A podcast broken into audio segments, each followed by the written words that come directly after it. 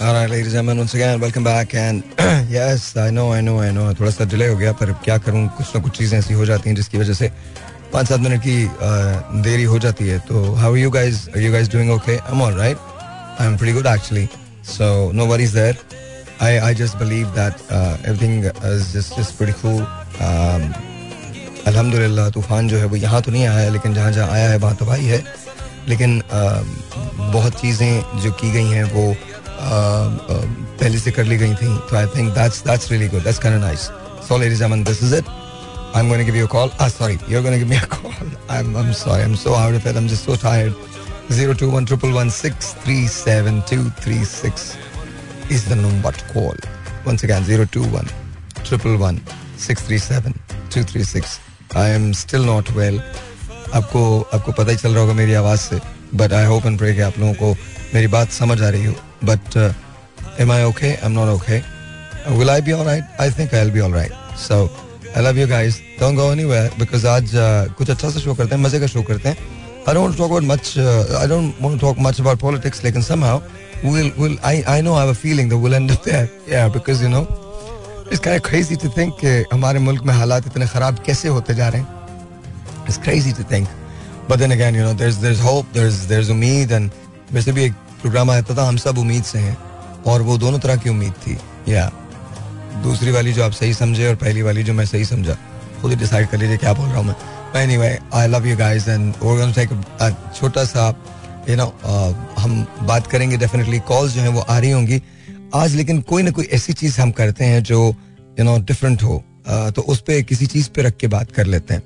You know, yesterday, last week we talked about जाली आमिल, जाली पीर, इनके बारे में बात किया था.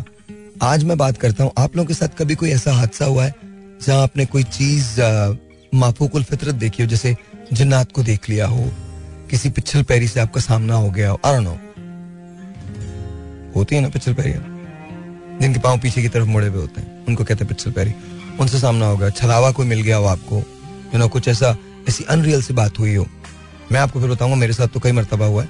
लेकिन कभी आप किसी जगह गए और आपको बहुत खौफ आया हो, कभी कोई ऐसा है आपको ऐसा लगता है कि कोई शख्स है जो आपके पीछे पीछे चल रहा हो. ये सारे आमिल बात करते ना, देखें जी आपके ना अगर कंधे में दबाव है तो इसका मतलब ये है कि आप पे कुछ ना कुछ जरूर है. और मैं आपको असगर, इधर आओ, मैं आपको शर्त लगा के कह सकता हूँ, अगर मैं असगर से बात करूँ, असगर ने ऐसी कोई चीज़ जरूर देखी होगी. असगर, तूने कभी कोई ऐसी चीज़ देखी है, कभी ऐसा लगता है तुझे जैसे रात में कोई तेरे साथ साथ चल रहा है ना? माइक में बोलो. हाँ, बताओ. देखिए ना, क्या देखा है? अच्छा, सबको रात में नजर आती है, दिन में नहीं नजर आते है ना, रात में नजर आती है ना. मुझे ऐसा लग रहा है कि मेरे पीछे, अच्छा यहाँ से बोलो, हाँ जोर से बोलो.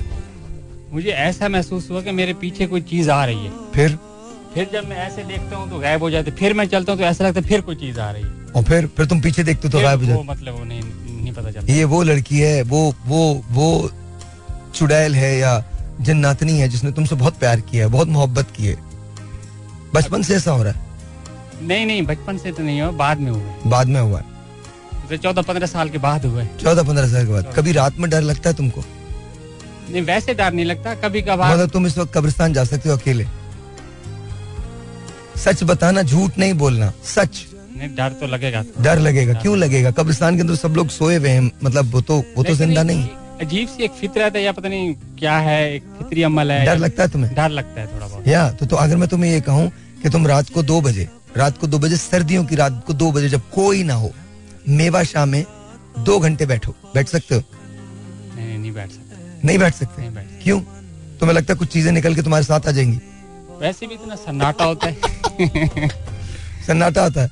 चलो हारिस को दो, तुम फिर आना, मैं तुम्हारा वाकया सुनूंगा. हारिस, कभी तुमने ऐसी कोई चीज देखी है जैसे तुम्हें लगा हो कि तुम्हारे को पीछे पीछे चल रहा है, साथ आ रहा है, तुम्हारे कमरे में तुम्हारे साथ कोई रहता है, तुम्हारे बेड पे कोई तुम्हारे साथ सो रहा है, तुम्हें कभी ऐसा लगा किसी ने तुम्हारा गला दबाने की कोशिश की है, कभी तुम्हें कोई चीज नजर आई, ऐसी कुछ हुआ? ऐसा महसूस हुआ है, देखा नहीं. देखा है? क्या महसूस होता है? बस बीच में पहले 2-3 साल पहले महसूस होता था कि जैसे कोई साथ है और कुछ ना कुछ बोल रहा है, जिसकी वजह से. जरा ये वाला माइक, ये इस्तेमाल करो, ये वाला फोन, ये वाला वो. अब यार इसमें सब में एक हिस्सी आ रही है, इनको बोले जरा, वो थोड़ा बुलाए जरा इनको, किसी को. हाँ, सही नहीं है, वैसा ही है. वैसा ही है, सिवाय मेरे सब में हिस्सा है. इधर आओ, ये एक अजीब सी हिस्सा इसमें. बोलो, अरे बोलो ना. हेलो जी भाई, अगेन हिस्स आ रही है बेटा. इसको इसके वायर्स आपको दोबारा से करने पड़ेंगे. इधर आ जाओ ना, तुम इधर आ जाओ. हाँ, इस पे आ जाओ. हाँ, अब बताओ भाई. बस महसूस होता था कि हाँ कोई चीज़ है, कुछ बोल रही है. जैसे अगर मैं कुछ कर रहा हूँ तो तुम ये नहीं करो, ये बोलती थी तुम्हें, तुम ये नहीं करो. हाँ, ये नहीं करो. और तुम सिगरेट पी रहे हो, मुझे भी पिलाओ. नहीं नहीं पियो, नहीं पियो, नहीं पियो, भर के पियो, भरी भी पियो. ये बोलती थी. नहीं नहीं, नहीं बोले. तुम बोले मुझे भरना नहीं था, मैं भर के दे देती हूँ. ऐसा नहीं, ऐसा नहीं है. बोले और अकेले अकेले पी रहे हो, नहीं क्या? और कितने दिन से पी रहे हो? ऐसी कोई बात थी नहीं, ऐसी कोई बात. ऐसी कोई मना करती थी कि तुम सिगरेट ना पियो. हाँ, सिगरेट ना पियो. ओके, बैठो नहीं, सो नहीं, उठो, बैठो नहीं, सो नहीं. हाँ, बस इस तरीके से तंग करती. तो इस पुरतशद्दुद चुड़ैल का उसकी रीजन क्या थी, या जन्नातनी क्या क्या? भाई बस कुछ नहीं, बस मैं नमाजें और दुआएं करना शुरू कर दिया था. लेकिन तुम ये एक्चुअली सुनाई देती थी आवाज? हाँ बिल्कुल क्लियर. और ये कब तक होता रहा? तकरीबन भाई 1 साल तक. 1 साल तक. और ये कब की बात है? 2021. 2021 जी. उस वक्त आपके हालात भी अच्छे नहीं थे, आपको कोई भी आवाज सुनाई दे सकती थी जी. आपको पता ही है ना मैं क्या कह रहा हूँ. बिल्कुल बिल्कुल. तो आपको तो ऐसी ऐसी आवाजें आती कि कोई हद नहीं. हाँ, तो वो तो आपके हालात भी ऐसे नहीं थे. हालात नहीं थे. आज उन्होंने मेरे साथ एक्सरसाइज किए और कैसा मजा आया. बहुत अच्छा लगा, बहुत अच्छा लगा, अच्छा लगा, अच्छा लगा. You can, फ्रेश फील कर रहा हूँ. फ्रेश फील कर रहा हूँ. अगर रात को फ्रेश और फील करोगे, सुबह उठ के जब चला नहीं जाएगा तो मुझे बोलोगे भाई ये क्या करवाया. नहीं नहीं, okay. But you like it though, या you need to, you need to. तो तुम्हारे साथ ऐसा हुआ? हुआ, ऐसा हुआ. अच्छा जी, आप मुझे कॉल तो किसी भी सिलसिले में कर सकते हैं, कुछ भी कह सकते हैं, लेकिन आई वॉन्ट टू नो कि आपके साथ कभी जिंदगी में कुछ ऐसा हुआ है. I want to know that. ठीक है, मजे का शो करेंगे यार. प्लीज मुझे फलसफा मत पढ़ाइएगा, खुदा का वास्ता. इतना थका हुआ मैं पूरे दिन, और आप भी थके हुए होंगे. फजूल में अपनी एनर्जी समझाया करेंगे. I know, here and there हम अच्छी बातें भी करेंगे. हेयर बातें तो ये भी अच्छी हैं. हम हेयर एंड देयर ये भी बोलेंगे कि यार यू नो पाकिस्तान सही भी हो जाएगा. ऑफ कोर्स इंशाल्लाह इसको होना ही है. But then again you know let's talk about, let's stick to the topic. अगर आपको इस टॉपिक पे कुछ कहने को नहीं है फिर आप कुछ भी कह लें, लेकिन जो हम बात कर रहे हैं वो हम बात यही कर रहे हैं. आइए कॉल्स लेते हैं. 02111 637 236. अस्सलाम वालेकुम. हेलो, अस्सलाम वालेकुम. वालेकुम अस्सलाम. कैसी हैं आप? क्या नाम है आपका? मेरा नाम रईसा है. रईसा, कैसी हैं आप? हाँ ठीक हूँ. आप ठीक हैं? बस अल्लाह का शुक्र. अच्छा ये बताइए रईसा, कभी आपके साथ जिंदगी में ऐसा हुआ कि आपको लगा हो कि कोई आपके साथ साथ है, कोई आपने किसी जिन को देखा हो, किसी को देख लिया हो? जी हाँ, कुछ ऐसा खौफ? कई बार जी. तो क्या क्या रहता है? अभी अक्सर होता है. अच्छा, तो क्या देखती है आप, जरा बताए तो सही. मतलब महसूस होता है घर पे भी बार दफा की कोई है, सभी को नजर आते हैं. और कई दफा तो ऐसा हुआ कि मतलब उन लोगों ने कुछ किया, उनको पता चला कि कुछ किया है उन लोगों ने. किनको पता चला? मतलब महसूस हो जाता है घर में गैर मई मखलूक है तो उनको जो नुकसान पहुंचाते हैं उसके लिहाज से काफी ऐसे माशाल्लाह चीजें हैं. नहीं नहीं, मैं शादी हो गए. नहीं नहीं, तो आपके घर में है वो लोग? हाँ जी. तो क्या करते हैं वो मतलब एक शर का उसका चक्कर होता ना, अगर हम लोग पढ़ाई में ज्यादा है तो फिर हमें तंग करने की कोशिश करते हैं, हमें रोकने की कोशिश करते हैं. सामने आते हैं कभी, किस पढ़ाई में हमें डराने की कोशिश करते हैं. आप वज़ाइफ वगैरह करते हैं उसकी वजह से? जी जी, नहीं वैसे भी हाँ, तो उसकी वजह से जो शरी मखलूक होती है वो आपको रोकने की कोशिश करती है. अच्छा, तो कभी आपने उस शरी मखलूक को देखा? मैंने उनको अपने ही रूप में देखा. अपने वैसे साय की सूरत में नजर आते हैं कि आपको साया नजर आएगा सिर्फ पल भर के लिए, फिर आप फोकस करेंगे तो वो गायब हो जाएंगे. अच्छा, तो आपने आपके रूप में आप क्या कर रही थी? मैं अपने ही आपको देख रही थी, सामने मैं अपने ही आपको देख रही थी. अच्छा ओके, और मॉनिटर कर रही थी. ठीक है, मॉनिटर कर रही थी. मुझे बताइए कोई नुकसान नहीं पहुँचाते आप लोगों को? नुकसान मतलब जिस्मानी लिहाज से पहुँचाते हैं कि कभी कोई थप्पड़ पड़ जाता है या कभी कोई चीज लग जाती है तो उसमें कुछ कर रहे हो तो फिर दूर हो जाती है. थप्पड़ पड़ जाता है? कौन मारता थप्पड़? वही लोग? वो नहीं नहीं, नजर नहीं आते हैं वो. अच्छा, लेकिन थप्पड़ मारते ज्यादा इन मामलों में इसलिए नहीं कहूँगी. बहुत से लोग इन चीजों को मानते नहीं, कुछ नहीं करते, लेकिन बाहर ये मखलूक है और वो अपना असर रखती है. नहीं नहीं, देखिए लेकिन इंसान तो अशरफुल मखलूकात है ना, वो हम पे हावी कैसे हो सकते हैं? तो इसलिए तो हम अल्लाह ताला से रुजू करते हैं, अल्लाह ताला हमें बचाता है. अच्छा ठीक है, तो लेकिन आपके यहाँ इस किस्म की चीजें हैं? जी हाँ है. अच्छा, और ये कब से है आपके साथ? काफी अच्छा है. अच्छा, तो ये आपने कभी किसी से कांटेक्ट करने की कोशिश की, किसी आमिल वगैरह से इनको निकलवाने की? तो जी, फिर क्या हुआ? सिलसिले में काफी सी कांटेक्ट करा और कई गलत जगह लोग भी फंस भी गए हम लोग. फिर आखिर में हमें यही एहसास हुआ कि नहीं, खुद ही इंसान अल्लाह के कलाम का सहारा ले तो उससे बहुत फर्क पड़ जाता है, सुकून मिल जाता है। अल्हम्दुलिल्लाह, अल्हम्दुलिल्लाह। तो अभी अभी अमन है कुछ दिन से या नहीं? हाँ नहीं, ये तो आप खत्म नहीं हो सकता सिलसिला। अच्छा, ये तो जारी ही रहता है, लेकिन ये है कि आप अल्लाह के पास जाते हैं, मदद की दरख्वास्त करते हैं तो उसके साय में रहते हैं, तो आप महफूज रहते हैं। अच्छा, कभी कभी आपने घर बदलने की कोशिश नहीं की?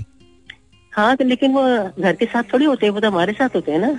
अच्छा, आपके साथ क्या फर्क पड़ेगा? आपके साथ है तो आपके घर में मतलब मुझसे कुछ नहीं है, ये ना कहे कोई, अल्लाह ना करे ऐसी बात नहीं है, लेकिन मुझे महसूस हो जाता है क्योंकि ये चीजें जिंदगी में हर जगह फैली हुई हैं। आपके ऊपर अगर होंगी, अगर कोई नहीं, मेरे पे तो नहीं है, मैं तो बता रहा हूँ आपको। वो दो चार लोग जो मेरे पे आते हैं ना, वो ऐसे भाग जाते हैं, कहते नहीं यहाँ आपको जिन्नात हूँ। जी अल्हम्दुलिल्लाह, अल्हम्दुलिल्लाह, मैं तो इंसान ही हूँ, जिन्नात तो नहीं हूँ, लेकिन भारी हूँ किसी भी जिन पे, अल्हम्दुलिल्लाह। हाँ जी, एक तो टाइम है आपके पास? जी जी बोलिए, कुछ बात कहनी है। वो उमर शरीफ जी हैं, उनका एक ड्रामा बहुत पुराना है, उनके साथ रूहानी बानो थी और शहजाद थे। अच्छा। तो उसमें जो है वो एक डायरेक्टर का रोल कर रहे थे और उनकी जबान में दाना हो जाता है तो हॉस्पिटल में एडमिट होते हैं। जी जी। तो एक दिन उनसे पूछते हैं शहजाद रजा कि आपकी बीमारी का क्या हाल है, तो वो कहते हैं कि जबान को आराम देने आया था और सबसे ज्यादा यही चल रही है। तो ये जो आप कहते हैं ना मेरे गले में तकलीफ है, ये मैं थका हुआ हूँ, ये ऐसा है वैसा है, तो मैं यही सोचती हूँ कि जिन चीजों को आपको आराम देना चाहिए ना, सबसे ज्यादा आप वही इस्तेमाल कर रहे हैं। आई नो, बट कोई बात नहीं, आपके सीरियस माइंड मत कीजिएगा, एक मजाक की बात है। तो मुझे हमेशा यही ख्याल आता है कि आपको आराम की जरूरत है तो आप क्यों नहीं करते। मुझे एहसास हो गया, मैं लोगों की बातें माइंड नहीं करता, हर शख्स अपने हिसाब से बात करता, तो अच्छी बात है, मुझे तो अच्छा लगा आपने ये कहा। बिल्कुल सही कह रही हैं आप, अपना ख्याल रखना चाहिए ना। जी जी बिल्कुल बिल्कुल बिल्कुल, मैं ढूंढ रहा हूँ कोई ख्याल रखने वाली, इंशाल्लाह ताला मिल जाएगी कोई ना कोई। चले खुदा हाफिज, इंशाल्लाह। अरे भाई खुदा का वास्ता, seriously, alright, this is just kidding.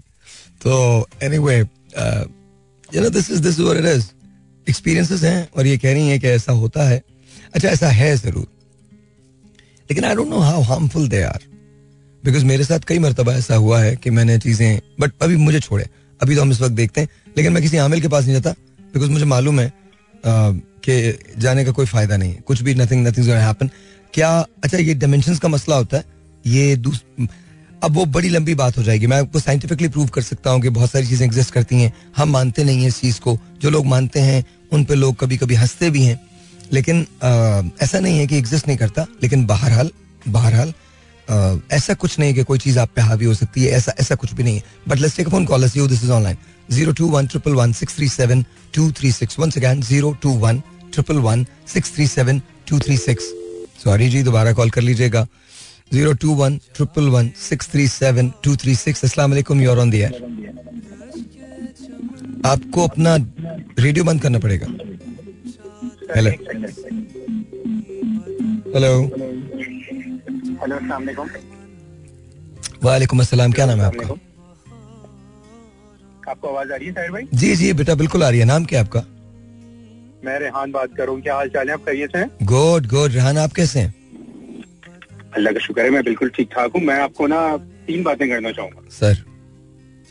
अच्छा, सबसे पहली बात तो ये कि आज मेरी किसी के साथ भी, किसी भी एफएम पे, किसी भी आरजे के साथ पहली कॉल है, तो आप जो है ना क्या कहते हैं, ये ऑनर आपको हासिल हुआ है मेरी तरफ से, बहुत शुक्रिया, थैंक यू।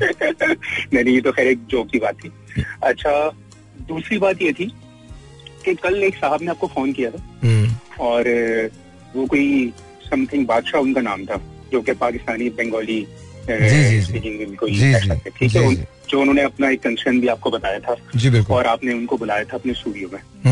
तो मैं आपको एक बात बताऊं, वो जो कंसर्न था ना, वो शायद उस तरह से आपको वॉइस कर भी नहीं सके जितना ये बड़ा कंसर्न है।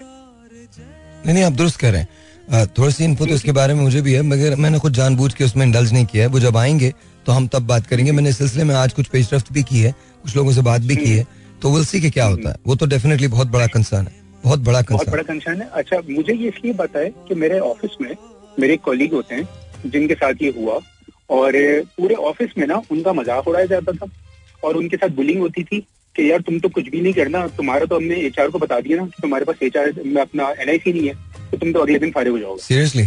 ठीक है, सीरियसली। और वो उस बंदे ने ये चीज को बर्दाश्त करी है फॉर 15 years. और लास्ट ईयर जिसे कहते हैं उस बंदे को ना NIC मिला है और उसने पता नहीं कितने पापड़ बेले और लोगों को कितने पैसे खिलाए. पूरी एक बहुत लंबी स्टोरी है जो कि जाहिर है मैं आपको यहाँ पर नहीं बता सकता, ठीक है. लेकिन मैंने कहा कि यार वो कल जो साहब जो फोन किया उन्होंने बादशाह साहब ने, ठीक है, तो वो मुझे ये स्टोरी याद आ गई. तो आई वुड रियली अप्रिशिएट कि अगर आप उनसे मिल लें और ये एड्रेस जो है ना 100 जो कंसर्न है उसको एड्रेस करें. 100%. आपने मुझे क्या नाम बताया था? रेहान, सॉरी, एकदम से निकल गया था मेरे जहन से. रेहान, इंशाल्लाह ताला I give you my word on this कि ये तो जरूर है कि हम न सिर्फ बात करेंगे, आएंगे तो सही वो यहाँ, लेकिन इसके बाद क्या करेंगे वो हमें जरूर करना है, वो मुझे जरूर करना है, हर सूरत में करना है. पाकिस्तान में रहते हुए आप पाकिस्तानी ना हो, ये बड़ी गलत बात है, ये बड़ी गलत बात है. और आपको अल्लाह ताला ने, ठीक है, वो एक दर्जा दिया है जो कि आम लोगों से थोड़ा सा बेहतर है. तो अगर आप अपनी वॉइस रेज करें और इसको इस इशू को एड्रेस करें और अगर किसी का कोई भला हो जाए तो इससे अच्छी कोई बात नहीं. इंशाल्लाह. अच्छा, अब आप मुझे बताइए, आपके साथ कभी जिंदगी में कुछ ऐसा हुआ है जो हम बात कर रहे हैं? जी, अब तीसरी बात यही थी जो टॉपिक है आपका आज का. हाँ. तो मेरे साथ तो नहीं हुआ, कभी नहीं हुआ, ठीक है. हाँ, अच्छा, आप ये कह सकते हैं कि मेरे साथ हुआ है इस तरह से कि मेरे एक फ्रेंड होता है जिसके साथ ये मामला थे, बहुत ज्यादा थे, उनके घर में थे.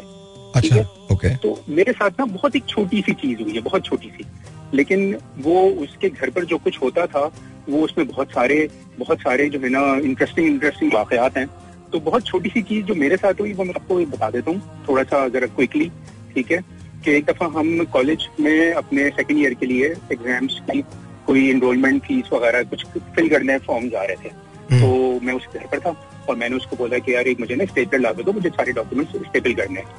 वो घर में गया, वो ढूंढा, उसको नहीं मिला स्टेपलर, वो वापस आ गया, कहने लगा यार स्टेपलर नहीं मिल रहा, ठीक है, let's go to the college और हम वहीं जाकर के ना जो काउंटर पे बंदा होगा उससे स्टेपलर मांग लेंगे और हम स्टेपल करके उसको सबमिट करवा देंगे. मैंने कहा ठीक है, फेयर है ना. और उसके बाद मैं जो है ना बैठा, जहाँ पर सोफे पे मैं खड़ा हो गया था निकलने के लिए, मैं बैठा कि डॉक्यूमेंट्स अपने जो है ना सारे अपने एनवलप में डाल दूं. तो मेरे डॉक्यूमेंट के ऊपर स्टेपलर रखा हुआ. अच्छा, I can actually relate to this Rehan. मैं अभी जब फोन रखेंगे आप तो मैं बताऊंगा आपको. I can actually vouch for this कि मेरे साथ भी हुआ है and I can relate to that, but yes, go on please. अच्छा, तो ये तो बहुत छोटी सी चीज थी और जब मैंने अपने फ्रेंड को बताया कि भाई ये सीन इस तरह से हो गया है तो वो हंसने लगा और कहने लगा कि यार हम तो बहुत बड़े बड़े केसेस होते हैं, ठीक है, हम तो आदी हो गए हैं और हमारे साथ हुआ है. और लिटरली मैं, अगर वो बंदा मेरे साथ इस वक्त खड़ा हुआ नहीं होता तो शायद मैं उसके कमरे से, ड्राइंग रूम से भाग करके घर से बाहर चला जाता, ठीक है. खैर, और मैंने फौरन से विदिन 30 सेकेंड्स और फिर हम लोग घर से बाहर निकल गए. अच्छा, खैर, ये तो एक छोटी सी चीज थी जो मेरे साथ हुई, लेकिन उनके साथ बहुत बड़े बड़े वाकयात उस घर में हुआ करते थे, जिसमें से मैं, जो मेरा पर्सनल फेवरेट, मैं वैसे वर्ड यूज कर रहा हूँ फेवरेट का, शायद मुझे नहीं करना चाहिए, बिल्कुल करना चाहिए, कोई मसला नहीं. हाँ, वो ये था कि जनाब उनके जो फादर थे ना वो होते थे ऑडिटर नेशनल बैंक में. ओके. तो वो पूरे पाकिस्तान में जो है ना जाते थे ऑडिट करने के लिए, और ट्रैवल करते थे, ठीक है. अच्छा, अगर आप थोड़े अरसे पहले पीछे चले जाएं, आज से 15 साल पहले, ठीक है, 20 साल पहले, तो सेलफोन्स वगैरह भी नहीं होते थे इतने ज्यादा, ठीक है, बल्कि 20 साल पहले ना होने के बराबर ही होते थे. तो वो पता नहीं होता था कि वो कब वापस आएंगे. वो चले गए, ठीक है, और फॉर एग्जाम्पल कि वो कहीं खुंजरा पास के पास कोई नेशनल बैंक की कोई ब्रांच थी, वहाँ ऑडिट करने चले गए, कि इंटीरियर सिंध में कहीं चले गए. तो बस वो जब वो पहुंचते थे वो फोन कर दिया करते थे कि भाई मैं पहुंच गया हूँ, और वो वापस आने से बता दिया करते थे कि जी मैं आ जाऊंगा उस दिन. तो वो दोपहर को आएंगे, सुबह आएंगे, शाम में आएंगे, रात में आएंगे, किसी को पता नहीं होता था. बस वो अचानक से आकर के बेल बजा दिया करते थे, ठीक है. कभी हफ्ते में आते थे, कभी 10 दिन में आते थे. तो एक दफा ये हुआ कि जनाब वो रात को कोई तकरीबन 9 बजे का टाइम था, वो कंप्यूटर पे जो है ना वीडियो गेम खेल रहा था और बेल बजी और वो गया तो उसके फादर आए हुए थे. तो उसने सलाम किया, दरवाजा खोला और आकर के अपना गेम जो खेल रहा था वो रिज्यूम करना स्टार्ट करता, उसको रिज्यूम कर लिया उसको. अच्छा, हुआ ये कि तकरीबन 10 मिनट के बाद दोबारा बेल बजी, और जब दोबारा बेल बजी वो जब गेट पर गया कि देखने के लिए कौन है, तो वहाँ वो फ्लैट में रहते थे, वहाँ पर लोहे के दरवाजे हुआ करते हैं यूजुअली फ्लैट्स में, और वो कुंडली लगी हुई थी. तो जब उसने देखा कि दरवाजे पर जा करके, तो दरवाजे के दूसरी तरफ उसके अब्बू खड़े बैठे. अच्छा, this may sound funny to you, लेकिन उसकी तो रूह काम गई थी वहाँ पर, ठीक है. अच्छा, और वो ही वॉज टोटली मतलब स्टंट और वो उसके हलक से कोई आवाज ही नहीं निकल रही थी और उसके अबू ने उसको बोला कि एहसन व्हाट हैपेंड, ठीक है ना, ओपन द डोर, तो और तुम्हें ऐसे क्यों हो गए हो, तुम्हें क्या हुआ ये, ठीक है ना, तुम पागल तो नहीं हो गए हो, तुम दरवाजा क्यों नहीं खोल रहे हो, मैं बाहर खड़ा वेट कर रहा हूँ।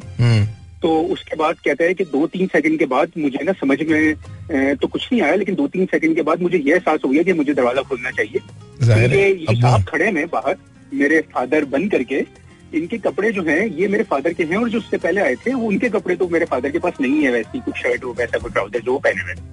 खैर उसने दरवाजा खोल दिया और उसके बाद 5 मिनट तक तो कहता है कि मुझे कुछ समझ भी नहीं आया, फिर मैंने सबको मम्मी को पापा को सबको बताया कि यार इस तरह से 10 मिनट पहले मैंने दरवाजा खोला है और एक शख्स अंदर आया है और वो गया है। तो लेकिन बहरहाल, और वो केस जो था जो थोड़ी देर पहले आपकी जो कॉलर थी उन्होंने बताया ना कि घर चेंज करने से कुछ नहीं होता, वो तो मेरे साथ है, तो मेरे फ्रेंड के साथ कुछ ऐसा ही हुआ। वो मेरा फ्रेंड आज दुबई में रहता है, ठीक है, दुबई में भी और हाँ दुबई में भी है, ठीक है, लेकिन दुबई में उस लेवल की प्रॉब्लम्स नहीं है जिस लेवल की प्रॉब्लम उनको कराची में हुआ करती थी, बट स्टिल ठीक है they are with in even in Dubai. और वहाँ पर ये होता है कि कभी आधी रात को कीबोर्ड टाइप करने की आवाजें आ रही होती हैं, जबकि वो और उसकी वाइफ रहते हैं और लाउंज में कोई भी नहीं होता, ठीक है। तो ये चीजें जिससे कहते हैं कि अल्हम्दुलिल्लाह ठीक है, इस तरह से पर्सनली मैंने खुद तो नहीं कही, लेकिन बहुत ही क्लोज फ्रेंड है, उसके एक्सपीरियंसेस मैंने आपके साथ शेयर किए हैं। नहीं नहीं, it's wonderful, it's wonderful and I think जो आप कह रहे हैं, मैं अगर मुझे टाइम मिला, क्योंकि कॉलर्स इतने इंटरेस्टिंग है, आई थिंक कॉल्स इतनी इंटरेस्टिंग हो जाएंगी कि शायद मैं अपने ही तो आपको बातें ना बता सकूं, लेकिन जेन्युइनली मेरे साथ तो ये बहुत सारी चीजें हुई हैं और होती रही हैं, तो I can completely understand that. जी जी, I can completely understand that. चले रेहान, बहुत बहुत शुक्रिया, thank you so much. In the end आप अपना कोई छोटा सा जो है ना कोई वाकया कोई किस्सा सुनाइएगा जिसमें आपके साथ हुआ हो। और मैं आपको ये कहना चाहूंगा कि मैं जनाब आपका कोई ना कोई बहुत बड़ा फैन था, हूँ, और कभी कभी ऐसा होता है कि मैं आपको बहुत कुछ सालों के बाद सुन रहा होता हूँ, मैं रेगुलर लिसनर नहीं हूँ वैसे, ठीक है, लेकिन अब मुझे अचानक से ख्याल हुआ तकरीबन कोई 1-2 हफ्ते पहले कि बहुत जमाना हुआ है मैंने एफएम नहीं सुना, क्योंकि मेरे ऑफिस से वापसी का टाइम होता है इस वक्त, आई एम ड्राइविंग, तो मैं आपको मैंने डायल कर लिया। और आपके गाने जो आप गाते हैं उसका भी मैं वैसे बड़ा फरिश्तार हूँ, तो आप कभी कभी गाया करें।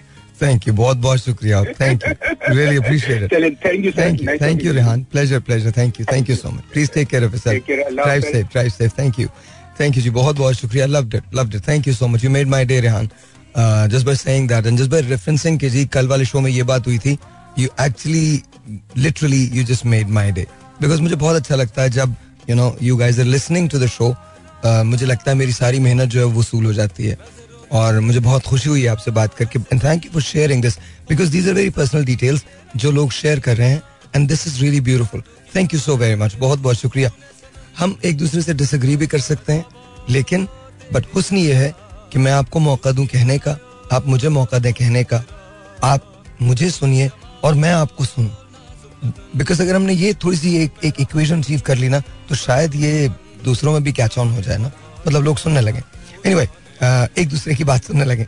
लेट्स टेक, मैं जरूर कुछ शेयर करूंगा अपनी जिंदगी के बारे में भी, but right now let's take a phone call, 02111637236 यहाँ कॉल करने का नंबर। अस्सलाम वालेकुम जी, you are on the air. अस्सलाम वालेकुम, अस्सलाम वालेकुम पाकिस्तान, अस्सलाम वालेकुम साहिर भाई, कैसे हैं आप? अल्लाह का शुक्र, बिल्कुल ठीक। कौन बोल रहे हैं? शहजाल बात कर रहा हूँ। यार तुम्हारे नाम का मैं बहुत बड़ा फैन हूँ, शहजाल कैसे हो? ठीक ठाक मेरे भाई, आप बताओ कैसे हैं? All good all good all good, अल्हम्दुलिल्लाह अल्हम्दुलिल्लाह अल्हम्दुलिल्लाह। सो ये मुझे बताइए, कभी ऐसा वाकया आपके साथ हुआ है शहजाल? यार साहिर भाई, पहले तो ये सोच के वापस से वो रिकॉल हो जाती है सारी चीजें। Seriously? तो मेरे साथ यार एक दो दफा तो पर्सनली 2-3 चीजें हुई हैं जब मैं हॉस्टल लाइफ में था। एक्चुअली मैंने यूनिवर्सिटी ऑफ लाहौर से पढ़ा, okay. तो उस टाइम के अंदर हम लोग हॉस्टल के अंदर होते थे और मैं 6 to 3 की जॉब भी करता था साथ साथ ना, okay. तो 3 बजे जब मैं वापस आता था तो मेरे साथ 2 रूममेट होते थे, 3 o'clock at night. 3 o'clock at night. Okay, yeah. So you used to go to work at 6 in the evening or you'd come back around 3 in the morning. Exactly. मैं 5 बजे यूनिवर्सिटी से आता था तो 1 घंटे का गैप होता था मेरे पास। ठीक, ओके। तो अच्छा, मैं वापसी आया तो यूजुअली ऐसा होता था कि वो लोग बेसिकली जॉब नहीं करते थे, वो लोग मेरा वेट कर रहे थे कि मैं आऊंगा, तो of course we will have chit and chat और ये वो सारी चीजें, आज के क्या रूटीन हुआ, किस तरह गया, क्या सीन था, वो सब बताते थे। तो अच्छा, मैं कमरे के अंदर एंटर हुआ तो मैंने देखा कि सनी जो है वो एक कोने के ऊपर बैठा हुआ है और वीडियोस देख रहा है ना कुछ okay. और दूसरा बॉय था मुराद, वो भी उसके साथ बैठ के वीडियोस देख रहा था। मैंने सलाम वगैरह किया, मैं अंदर आके बैठा। वो हॉस्टल का मैं आपको बता रहा हूँ, हॉस्टल हमारा यूनिवर्सिटी में नहीं था, हमारा हॉस्टल था ठोकर न्याज बेग के ऊपर, राइवल रोड के ऊपर, वहाँ पे तरफ करके Okay. तो अच्छा मैं जब आया तो वीडियोस ना मतलब इसी तरीके की थी, ये अबाउट जेन्स एंड सारी चीजें। अब कोर्स ये बरहक तो है, सारी चीजें कुरान में भी इनका जिक्र है, तो इनसे डिनाई तो बिल्कुल भी नहीं कर सकते आप। तो अच्छा वो जब टॉपिक सुन रहे थे, मैंने भी बैग वैग अपना उतारा, मैंने चेंज किया, मैं उनके साथ बैठ गया। अच्छा हम ना वीडियोज स्क्रोल पे स्क्रोल करते रहे, और अगर गूगल का एल्गोरिथम आप समझे तो जो चीज आप सर्च कर रहे होते हैं ना, गूगल वही बेसिकली आपको चीजें सारी दिखा रहा होता है। एज आई टोल्ड यू कि I am from IT department, तो मुझे पता है किस तरीके से काम करते हैं। अच्छा साहिर भाई, हम इतना इन्वॉल्व हो गए उस चीज के अंदर, कि हम मतलब कॉन्टिन्यूसली वीडियोस देखते रहे। और आप यकीन करें, उसमें से ऑफकोर्स जो मुरातब था वो इन चीजों को नहीं बिलीव करता था, तो उसने थोड़ा सा बदजुबानी की, दूसरी चीजें मतलब ऐसे मजाक मस्ती करने लग गया सारी चीजें। और मैं हम उसको मना कर रहे थे कि यार इस तरह आप नहीं करो, मतलब अगर आपने नहीं देखनी आप सो जाओ भाई, लेकिन आप ऐसे इस तरीके की चीजें मत बोलो कि जिससे हमें भी कुछ हो। क्योंकि मैं तो मानता हूँ भाई इस चीज को, मैं बिलीव करता हूँ। अच्छा खैर हुआ ये कि 4-5 वीडियोस के बाद जो है एकदम, अच्छा वो 3 बजे से लेके 4 बजे तक का टाइम था, फजर से पहले, I am very sure about this. Light गई अचानक, सही है, कमरे में साहिर भाई इतनी तेज गुलाब के फूलों की खुशबू हो गई ना, मैं आपको बता भी नहीं सकता कि हम मतलब सांस लेना हमें जो है ना थोड़ा सा प्रॉब्लमेटिक हो रहा था। अब लाइट गई हुई, हम दरवाजे ढूंढ रहे हैं, जाहिर सी बात है हम डर गए, हम दरवाजा ढूंढ रहे हैं, दरवाजे की कुंडी नहीं मिल रही, कुछ नहीं हो रहा। आप यकीन करें कि हम तीनों वहां से नंगे पांव भागे, जितनी दूर हो सकता था उतनी दूर भागे, और जब सूरज निकला तब वापसी आए। और वापसी आके जो हमारे हॉस्टल का बंदा था उसने मुझे पूछा कि यार आप लोग एकदम कैसे क्यों गए, दरवाजा खोल के सारी चीजें। हमने बोला ये चीज हुई है। और आप यकीन करें उसने बताऊं क्या बोला, उसने बोला कि यार तुम लोग पागल हो कि तुम लोग ये इस तरीके की वीडियोस, और वो भी आधी रात को फजर के टाइम से पहले तहज्जुद के टाइम के ऊपर ये सारी चीजें देख रहे हो। मतलब भाई हुआ क्या, क्या सीन है?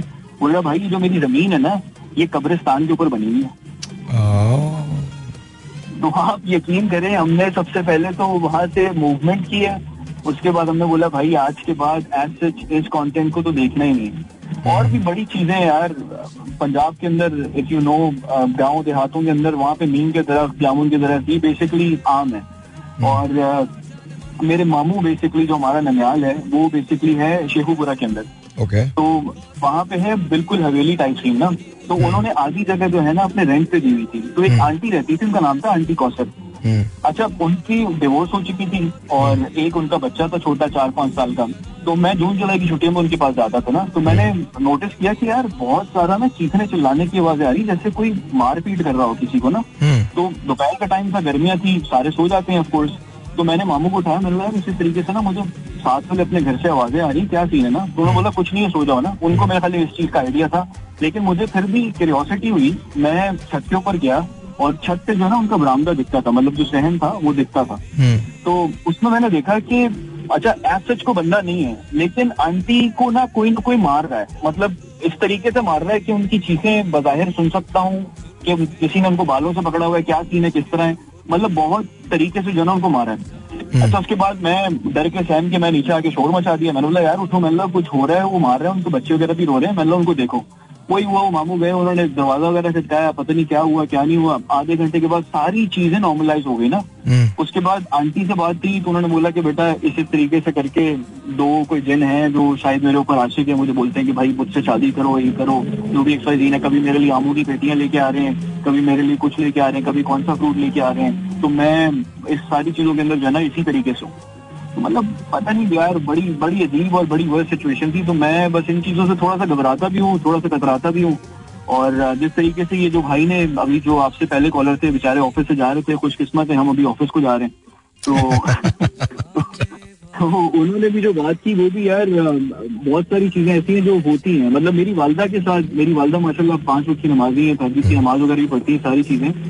तो मेरी वालदा ना अक्सर पुराने वाले घर के अंदर, जब हम डिफेंस स्टेज 2 में रहते थे, वहाँ पे जुमेरात वाले दिन ना स्पेसिफिकली कुछ ना मीठा बना के ना किचन पे छोड़ देती थी।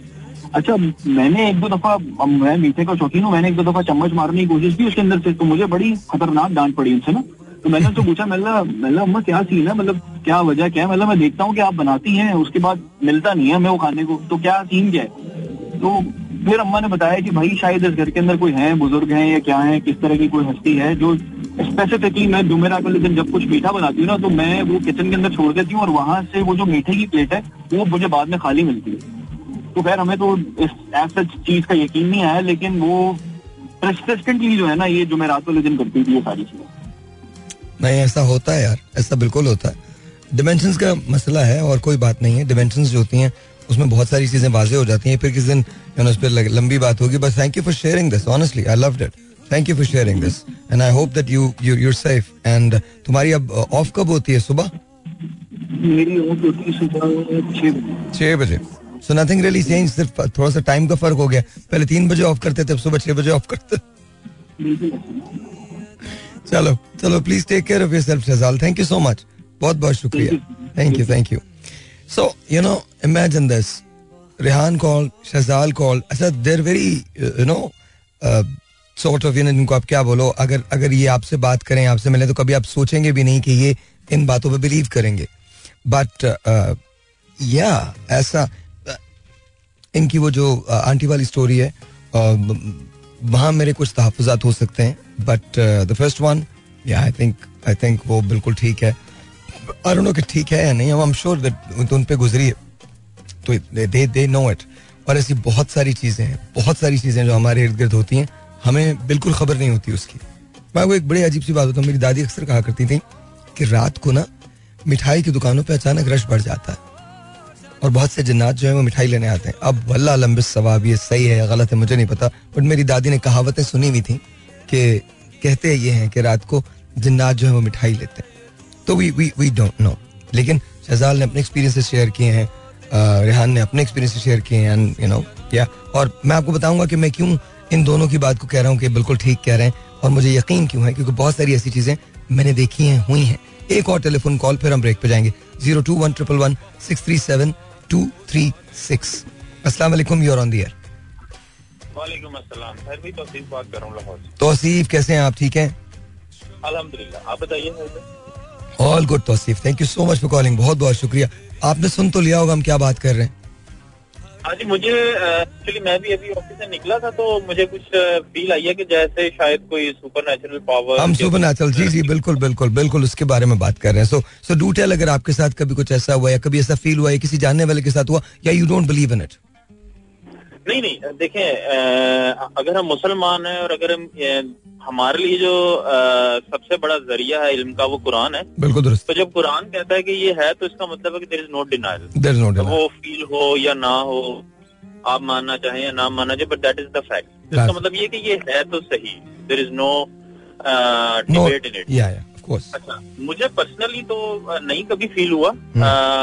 एक आध बार इस तरह से हुआ कि मैं अपने चाचा के घर था तो वहाँ मैं और मेरा कजन जो है वो 1-2 दिन तक जरा अकेले सोए, तो वहाँ मुझे बड़ा खास तरह का ना म्यूजिक सुनाई देता था। तो वो 2-3 दिन जितने दिन भी मैं सोया ना वो रात के वक्त तकरीबन आधी रात के बाद मुझे ना वो सुनाई देता था। तो वो बड़ा जो है ना वो आउट ऑफ द वर्ल्ड सा लगता था मुझे ना म्यूजिक। तो लगता नहीं था कि वो मतलब किस तरह बजा सकता है म्यूजिक। तो बस इतना सा मुझे जो है वो फील हुआ है। बाकी लेकिन ये है कि इर्द गिर्द मैंने देखा है मेरी कजन के साथ और इस तरह की होती है चीजें, there is no denial in it. मेरे पास मतलब कोई स्पाइसी स्टोरी है नहीं, to be very honest, but यही है। बट नो सही है बिल्कुल सही है। मैं तो बल्कि सिर्फ ये जानना चाहता हूँ म्यूजिक कैसा था वो। अच्छा, उसमें म्यूजिक में ना कुछ ना जैसे घुंघरू होते हैं ना इस किस्म का कुछ था, एक घुंघरू और बड़ी अरबिक किस्म की जो डफ होती है, डफ आर्ट उन्होंने क्या कहते हैं, डफी कहते हैं इस तरह। हाँ जी बिल्कुल इस तरह का ना वो कुछ था घुंघरू और डफ का ना, और हल्की सी बड़ी धीमी सी शहनाई, 3 चीजों का मिक्सर था वो। नहीं पर thank you for sharing this, honestly ये बड़ी बड़ी कमाल बात आपने की है। और मेरे ख्याल में इसमें डिनायल तो किसी को भी नहीं होना चाहिए, लेकिन या अगर आपके साथ स्पाइसी कोई स्टोरी नहीं हुई डज नॉट मीन के, और आप जो कह रहे हैं ना आई एम वेरी श्योर कि वो होता होगा, बिल्कुल होता होगा। बट थैंक यू तौसीफ, बहुत बहुत शुक्रिया। Please take care of yourself, अपना ख्याल रखिएगा। Thank you that was Tauseef. You know everyone who is calling is saying कि जी कुछ ना कुछ उनके साथ हुआ है। मैं आपको एक बात बताता हूँ, कराची में एक जगह है जिसे हम लाल खूटी कहते हैं कि वहाँ पे कुछ लोग 7 जून बताते हैं, कुछ 7 जुलाई बताते हैं कि 7 जुलाई की रात किसी एक गाड़ी को एक लड़की हाथ देके रोकती है. उसने सफेद रंग की साड़ी पहनी होती है और उसके माथे पे एक चोट का निशान होता है. समटाइम्स वो दुल्हन बनी भी होती है और उसके एन माथे पे एक चोट का निशान होता है जहां से ब्लड ड्रिप करता है. वो आपसे एयरपोर्ट जाने के लिए राइड मांगती है. अब ये सिर्फ कहावत है, सही या गलत मैं नहीं बता सकता, सिर्फ कहावत है, यहां का एक लेजेंड है. ठीक है, जब आप अगर आप उसको बिठा लें तो बैठते ही आपकी गाड़ी भारी हो जाती है और गुलाबों की खुशबू आती है और स्टार गेट पे वो गाड़ी से उतर जाती है. जिन लोगों के साथ ये वाकयात हुए हैं उनका कहना यह है कि उसके बाद उनको तेज बुखार आ जाता है और वो 2-4 दिन तकलीफ में होते हैं, लेकिन आहिस्ता आहिस्ता वो तकलीफ निकल जाती है. उस कहानी का किस्सा ये है कि उस लड़की का मंगेतर आ रहा था, वो उसे लेने जा रही थी. उस रात उसे लैंड करना था जिस रात वो उसको लेने निकली है, और उसका एक्सीडेंट हुआ और उसकी डेथ हो गई और वो अपने मंगेतर को लेने नहीं जा सकी. उसके बाद कहते ये हैं कि वो स्टार गेट का इसलिए कहती है ताकि वो एयरपोर्ट पहुंच सके. ये कहानी सच है या गलत, no one knows, but that's how it is. Alright जी, ऑलराइट जी, वंस अगेन वेलकम बैक. तो मैंने आपको तो बता दी हैं बहुत सारी चीज़ें, मेरे साथ भी बहुत कुछ हुआ है. मैं बताता हूँ, मैं शेयर करूँगा, आपसे, आई प्रॉमिस यू, बिल्कुल शेयर करूँगा. But here we go, let's take a phone call. 021-111-637-236. जालिमो चाहे तो पिला दो. हेलो जी, अस्सलाम वालेकुम, you are on the air. अस्सलाम वालेकुम. वालेकुम अस्सलाम. आपका नाम? जी साहिद भाई, तकरीबन 1 माह से ट्राई कर रहा हूँ. जब छत पर आता ना मेरे घर में सिग्नल नहीं आते, मैं लाहौर में हूँ. I'm so sorry. तो क्या नाम है आपका? आपकी मदद नहीं चाहिए किसी माली तरफ की, मैं बहुत ही परेशान हूँ. साहिल बेटा बोलूँ, साहिल भाई बोलूँ, आप भाई, आप भाई बोलिए, कोई प्रॉब्लम नहीं है, बेटा बोल दीजिए, कोई मसला नहीं. मैं एज के हिसाब से 66 का हूँ इस वक्त. चलिए, 92 में कराची आया था भाई. जी जी, लाहौर में कहीं आपका कॉन्टेक्ट मिल सकता है मुझे? लाहौर में मिल सकता है, मैं बताता हूँ आपको कहाँ. आपने लिबर्टी चौक देखा है? जी जी. लिबर्टी चौक में हम, लिबर्टी चौक के पास हमारा दफ्तर है, उसमें अगर आप जाएं तो मैं किसी को कह देता हूँ, वो आपको मेरा नंबर दे देंगे. जज़ाकल्लाह, जज़ाकल्लाह. साहिद भाई मेरा मसला है, मैं 82 में आया था. थोड़ा टाइम है ना, मुख्तसर बात करूँगा, ज्यादा नहीं करूँगा. जी कहिए. तो मैंने 82 में आया था. अब्दुल रब साजिद साहब थे, मीर खलील फरमान साहब के मामा जी थे. तो मीर साहब हैं जंग अखबार के मालिक. जी मैं जानता हूँ. तो उन्होंने मेरे से ना लाहौर में ना पर मैंने इनकी ये बिल्डिंग मैंने डिजाइन की थी, फिर मैंने एक्वा वालों की डिजाइन. मेरी तलीम इतनी ज्यादा नहीं है, थोड़ी है, मगर एक्सपीरियंस मेरा बहुत ज्यादा है. मैंने काफी प्लाजे घरों के डिजाइन किए हैं.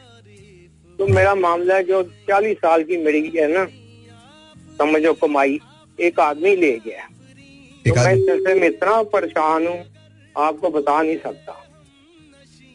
ओके. आप तो मैं थाने वालों के पास जाता हूँ, वो कहते हैं 10 लाख दे दो, कोई कहता है 20 लाख. मैं 50 लाख देने को तैयार, मगर रिश्वत के माध्यम में नहीं.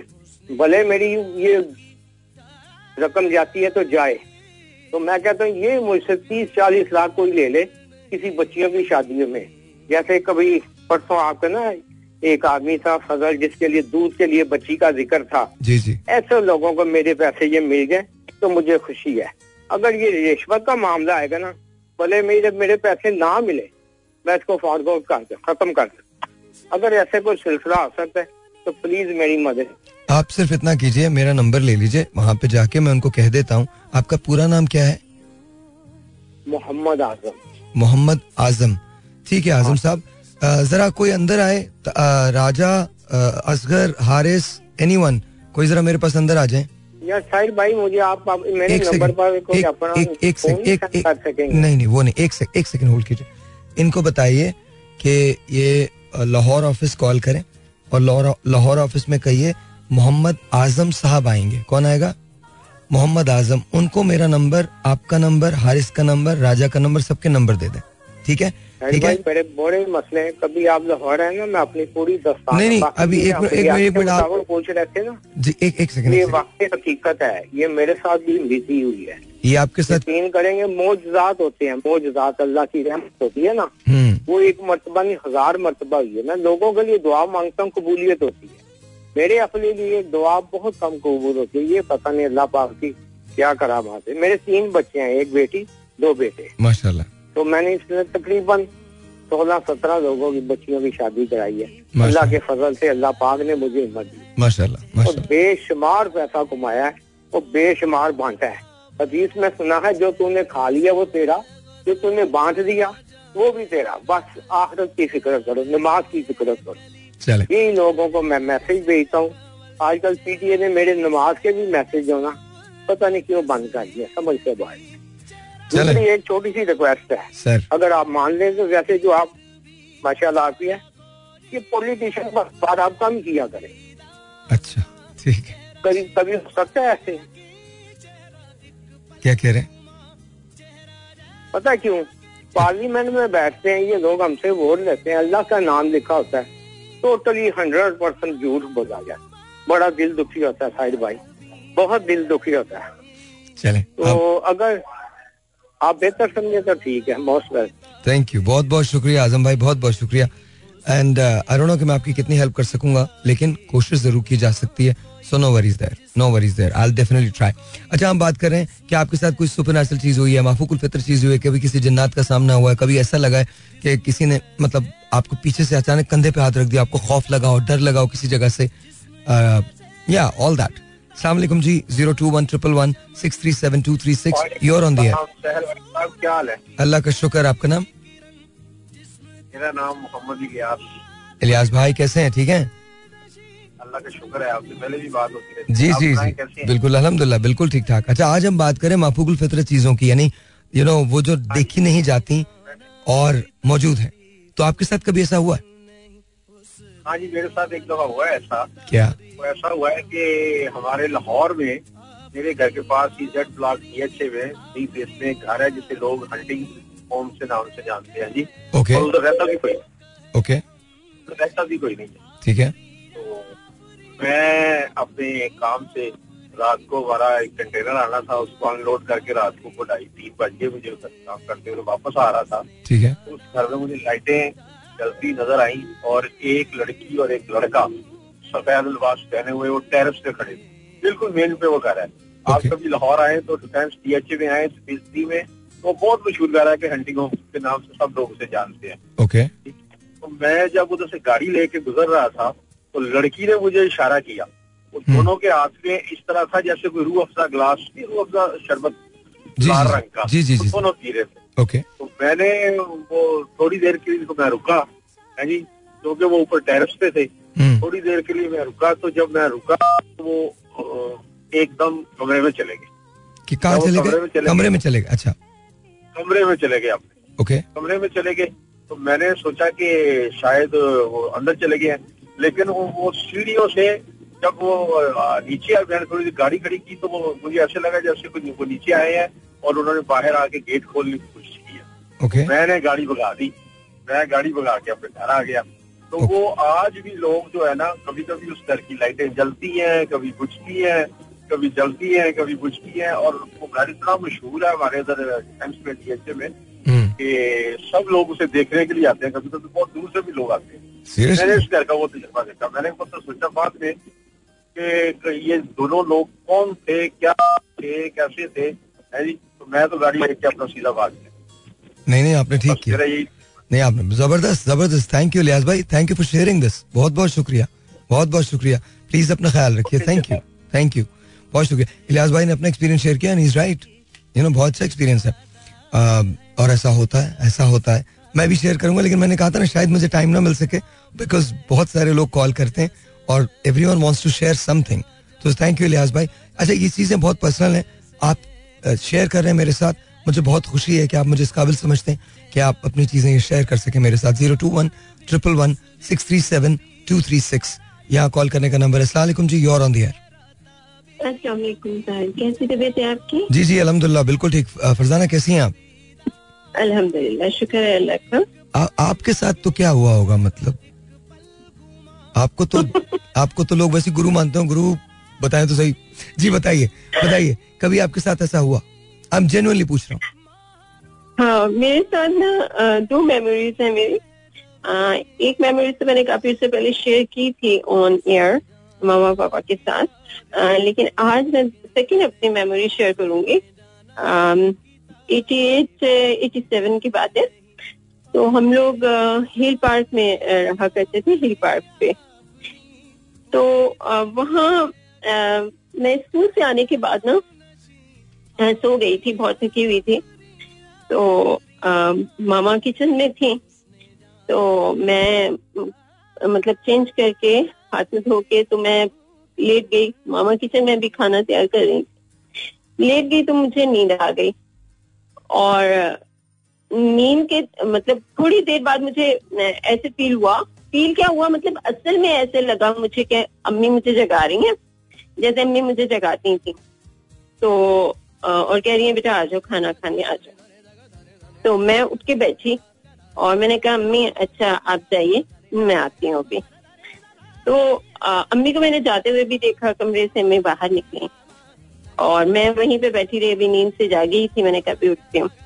तो जब मैं उठ के बाहर गई और किचन में गई तो मैंने कहा अम्मी खाना तैयार हो गया, अम्मी डाइनिंग टेबल पे जाऊँ मैं, आप मैं मेरी कोई हेल्प की जरूरत है। तो अम्मी ने कहा बेटा अभी तो खाने में देर है, तो अभी तो टाइम लगेगा। मैंने कहा अम्मी अभी तो आप आई थी, मुझे आपने जगाया आके कि बेटा आ जाओ खाना खा लो, और मैंने आपको किचन अपने कमरे से निकलते हुए भी देखा और आप कह रही हैं कि नहीं अभी तो खाना ही नहीं तैयार हुआ। तो अम्मी ने कहा नहीं बेटा मैं तो नहीं आई। तो फिर ये कि अम्मी ने मतलब आयतुल कुर्सी वगैरह पढ़ के मेरे मुझ पर फूकी और कहा हो जाता है बेटा, ऐसा कोई नहीं, अल्लाह खैर करेगा। तो ये एक वाकया मेरे साथ, बस ये दो मेमोरीज हैं, एक ये और एक मैं बहुत छोटी सी थी, वो अम्मी मुझे बताया करती थी, इतना मुझे इतना याद नहीं है। तो बस ये दो मेमोरीज हैं। ऑलराइट, थैंक यू फरजाना, बहुत बहुत शुक्रिया। Thank you, honestly thank you for sharing this. आपने पता है ये बहुत पर्सनल होता है, लेकिन जब कोई इंसान इस तरह से आके शेयर करता है तो ऑनेस्टली मेरी तरफ से बहुत शुक्रिया आपका। Thank you so very much, बहुत बहुत शुक्रिया। You're welcome, बहुत शुक्रिया। अब सॉरी मैंने हाथ लग गया मेरा, आई एम वेरी सॉरी। अच्छा मैं बताऊँ, मेरे साथ तो बहुत बार हुआ है, अगेन मैं शेयर करना चाहता हूँ बट इतनी कॉल्स हैं, कॉल्स तो हमेशा ही होती हैं।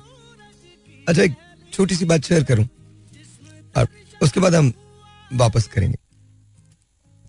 मैं लाहौर में रहता था, वतीन चौक में। मैं 5 साल लाहौर में रहा, वतीन चौक में, फेज 5 में, DHA फेज 5 में। तो मैं और राजा घर में अकेले थे, हमेशा हम ही अकेले होते हैं। तो मैं और राजा किसी बात पे मैं राजा को बता रहा था कि राजा इसको ऐसे नहीं ऐसे करना है, और मैंने और राजा ने एक साथ सीढ़ियों पे से राजा को जाते हुए देखा और हम दोनों ने एक दूसरे को देखा। राजा उछल के मुझसे लिपट गया कि भाई ये क्या है। मैंने उसे चुप रहने का इशारा किया, मैंने कहा चुप रहो बस, इट्स ओके, कोई बात नहीं, तुमने कुछ नहीं देखा। कहता नहीं बॉस मैंने देखा है। अच्छा वो जमाने में ऊपर सोता था, कहता मैं आज के बाद ऊपर नहीं सोऊंगा। मैंने कहा तुम जहां मर्जी सो जाओ, वो नीचे भी आ सकता है। बट ये तो एक बात है। हम नॉर्थ नाजाबाद के घर में रहते थे, खदीजा मार्केट के पास। उसमें जो मेरा कमरा था उसके अंदर टीवी खुद ब खुद चलता था। अब ये राजा से पूछिए, वो वाउच कर सकता है इस बात को। शावर खुद ब खुद चल जाता था, टेलीविजन खुद चलता था, DVD प्लेयर खुद ऑन होता था। और एक और बात बताऊं, एक बार मैं और राजा, हमारा जो लिविंग रूम था हम उसमें बैठे हुए थे and we were watching TV, और मेरे कमरे की कुंडी अंदर से लॉक हो गई, जबकि कमरे में कोई नहीं था, अंदर से लॉक हुई थी कुंडी and we could hear that. और मेरे कमरे में जाने का सिर्फ एक ही डोर था, कोई खिड़की बाहर की तरफ नहीं खुलती थी, एक खिड़की घर के अंदर की तरफ खुलती थी, वो बंद थी और सालों से बंद थी, और वो लॉक हो गई। वो नहीं खुली. उसके बाद जाहिर है दरवाजे को, लॉक को तोड़ा गया, दरवाजे को उखाड़ा गया. उसके बाद जाके मैं अंदर गया और बहुत सारी ऐसी चीजें हुई हैं.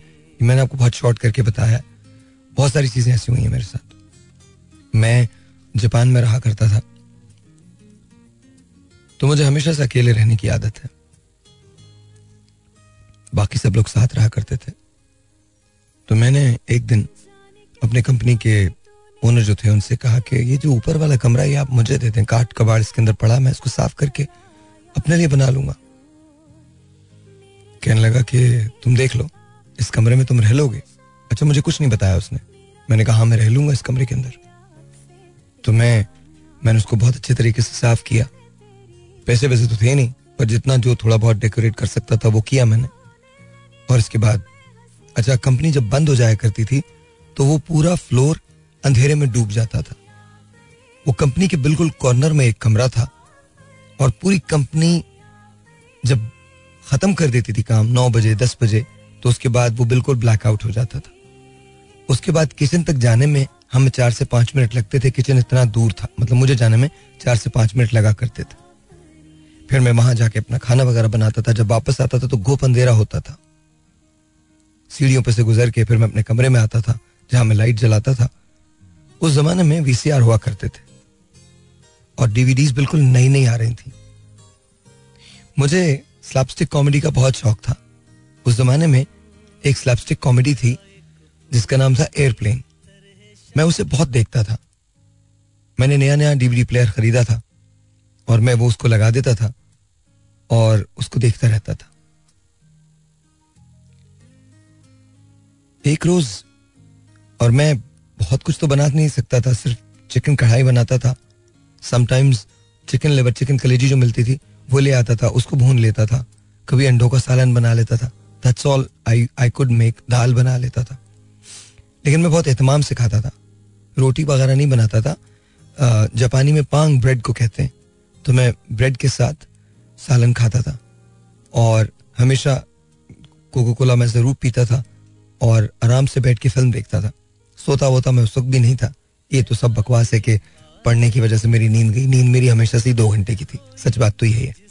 और मैं बड़े आराम से पूरी रात फिल्में देख के और इसके बाद सुबह फिर काम पे नीचे उतर जाता था.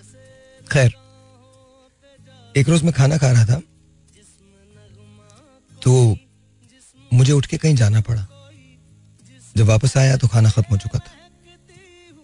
फिर उसके बाद अक्सर ये हादसे होने लगे कि कभी ब्रेड कम हो जाती थी, कभी सालन कम हो जाता था और मेरी आंखों के सामने फिल्म अचानक चलने लगी. वही एयरप्लेन डीवीडी में खुद ब खुद लग जाया करती थी. मैंने एक एक्सपेरिमेंट किया कि मैंने वो डीवीडी कहीं छुपा दी. लिटरली वो डीवीडी वहां नहीं थी. वो दोबारा से मेरे उस डीवीडी प्लेयर में पहुंच गई थी. ये वो बातें हैं जिनकी गवाही मैं खुद हूं, लेकिन ऐसी बहुत सारी बातें राजा ने मेरे साथ देखी. अभी आपको एक और किस्सा सुनाऊंगा.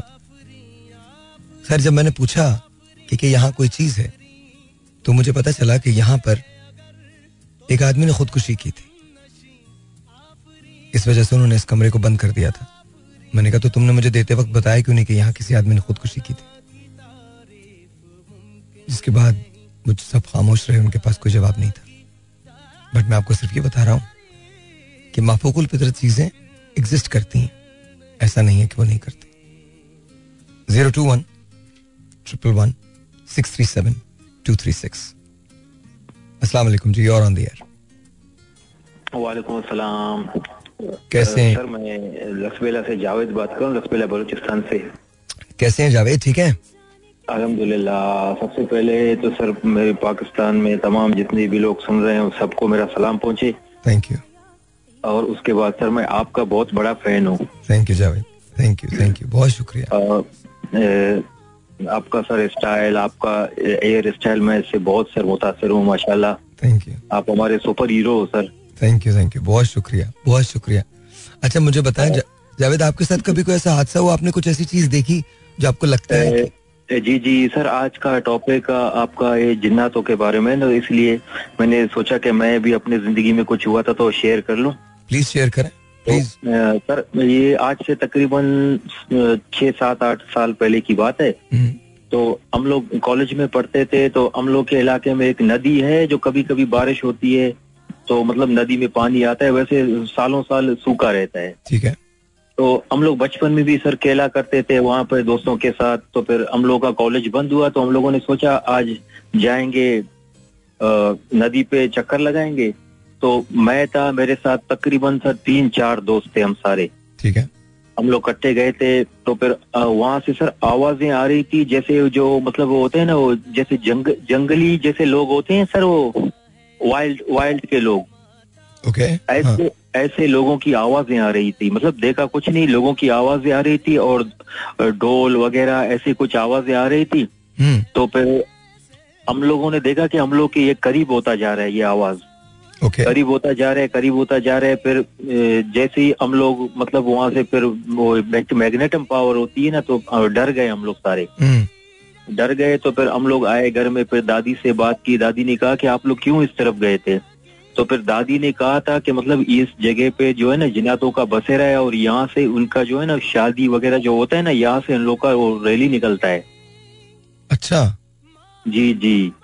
तो मतलब उन लोग का रास्ता था। तो फिर हम लोगों ने बाकी सर मतलब ये चीजें मतलब हम लोगों ने महसूस की है सर, देखी नहीं है। लेकिन महसूस जरूर की है आपने? जी सर महसूस जरूर की है। जी जी महसूस हम लोगों ने की। हालांकि सर मेरे साथ जितने भी मेरे दोस्त हैं सब ने आवाजें सुनी, जैसे ढोल ताशे वगैरह ऐसे बिल्कुल स्लोली आवाजें आ रही थी। चलो जावेद, बहुत बहुत शुक्रिया, बहुत शुक्रिया, थैंक यू सो मच, बहुत शुक्रिया अपना। सर मैं आज मैं इतना खुश हूँ ना, आज मेरी एक बहुत बड़ी हस्ती से सर मेरी बात हुई है। नहीं जावेद भाई हूँ मैं आपका, भाई मैं कुछ नहीं, कोई नहीं। मैं सर आपका यकीन करे सर, मैं आपका बहुत बड़ा फैन हूँ सर। नहीं, आज मैं बहुत खुश हूँ।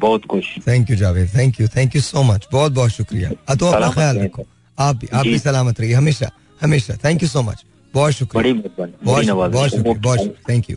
That was Javed calling me all the way from Lasbela Balochistan. It's very nice, very very nice, amazing. अच्छा मैं तो आपको बताता ही रहूंगा, एक मैं आपको किस्सा सुनाऊंगा कि हुआ क्या था। 021-111-637-236 021-111-637-236। सलामुअलैकुम जी, और ऑन द एयर जी। सलामुअलैकुम साहिब, जावेद फ्रॉम लाहौर। सलामुअलैकुम, कैसे हैं जावेद भाई? ठीक हैं, अल्लाह का शुक्र, आप सुनाओ?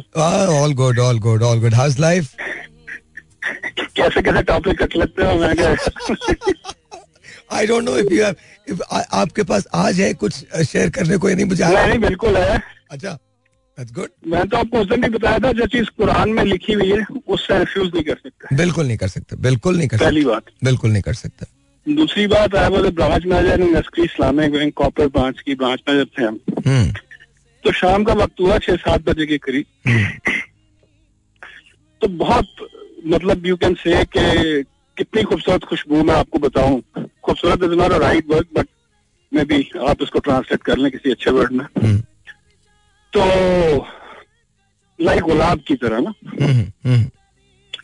और वो मेरे कमरे में आनी शुरू हो गई। तो मेरा जो सेकंड था, मैंने उसे आवाज दी कि ताहिर साहब ये खुशबू क्यों आ रही है? ब्रांच में तो कोई एंटर नहीं हुआ, 7 बजे।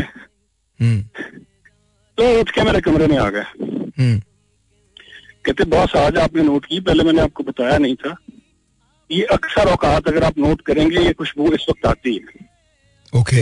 अच्छा, फॉर्चुनेटली जो ब्रांच प्रीमिसेस थी और उसका जो लैंडलॉर्ड था उसको भी हमने हायर किया था as a relationship manager. Okay. For customers और marketing like this, you know. Okay.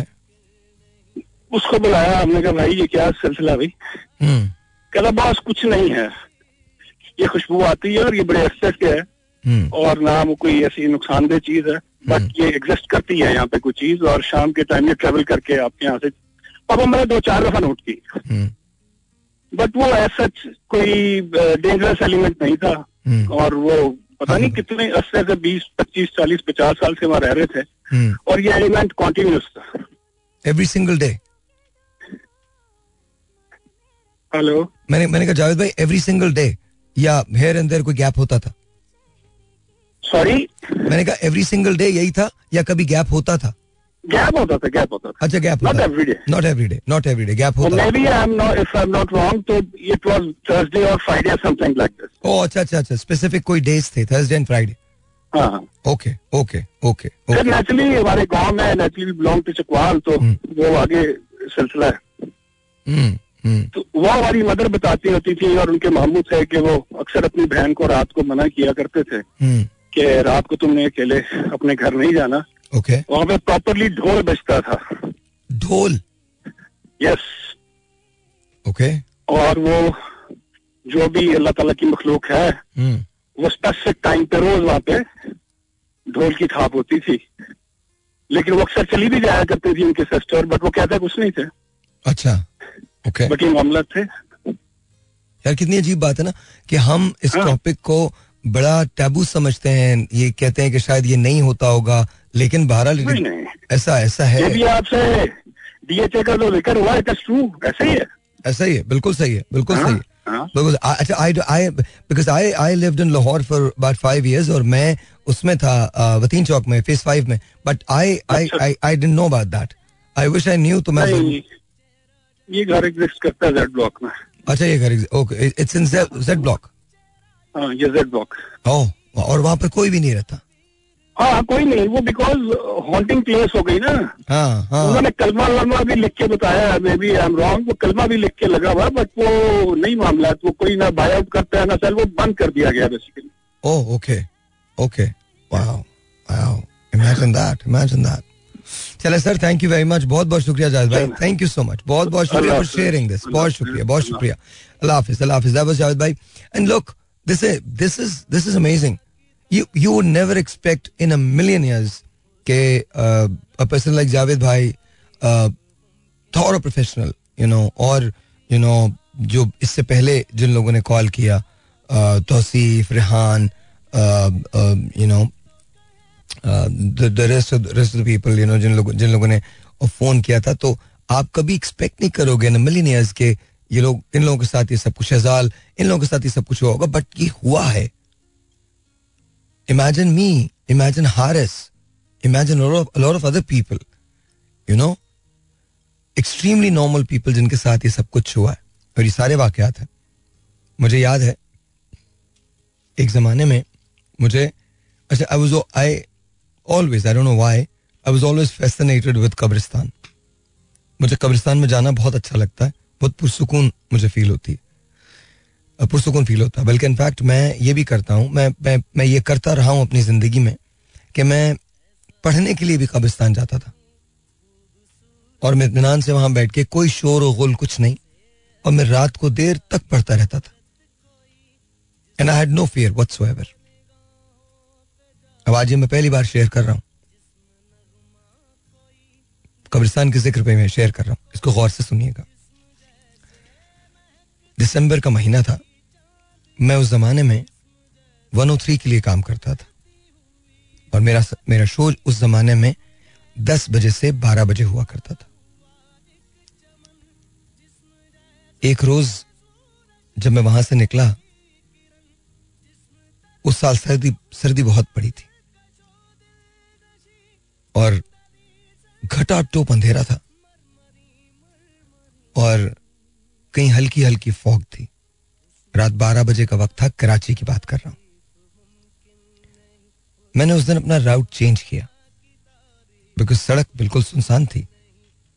तो मैंने सोचा मैं इस तरफ से जाता हूं,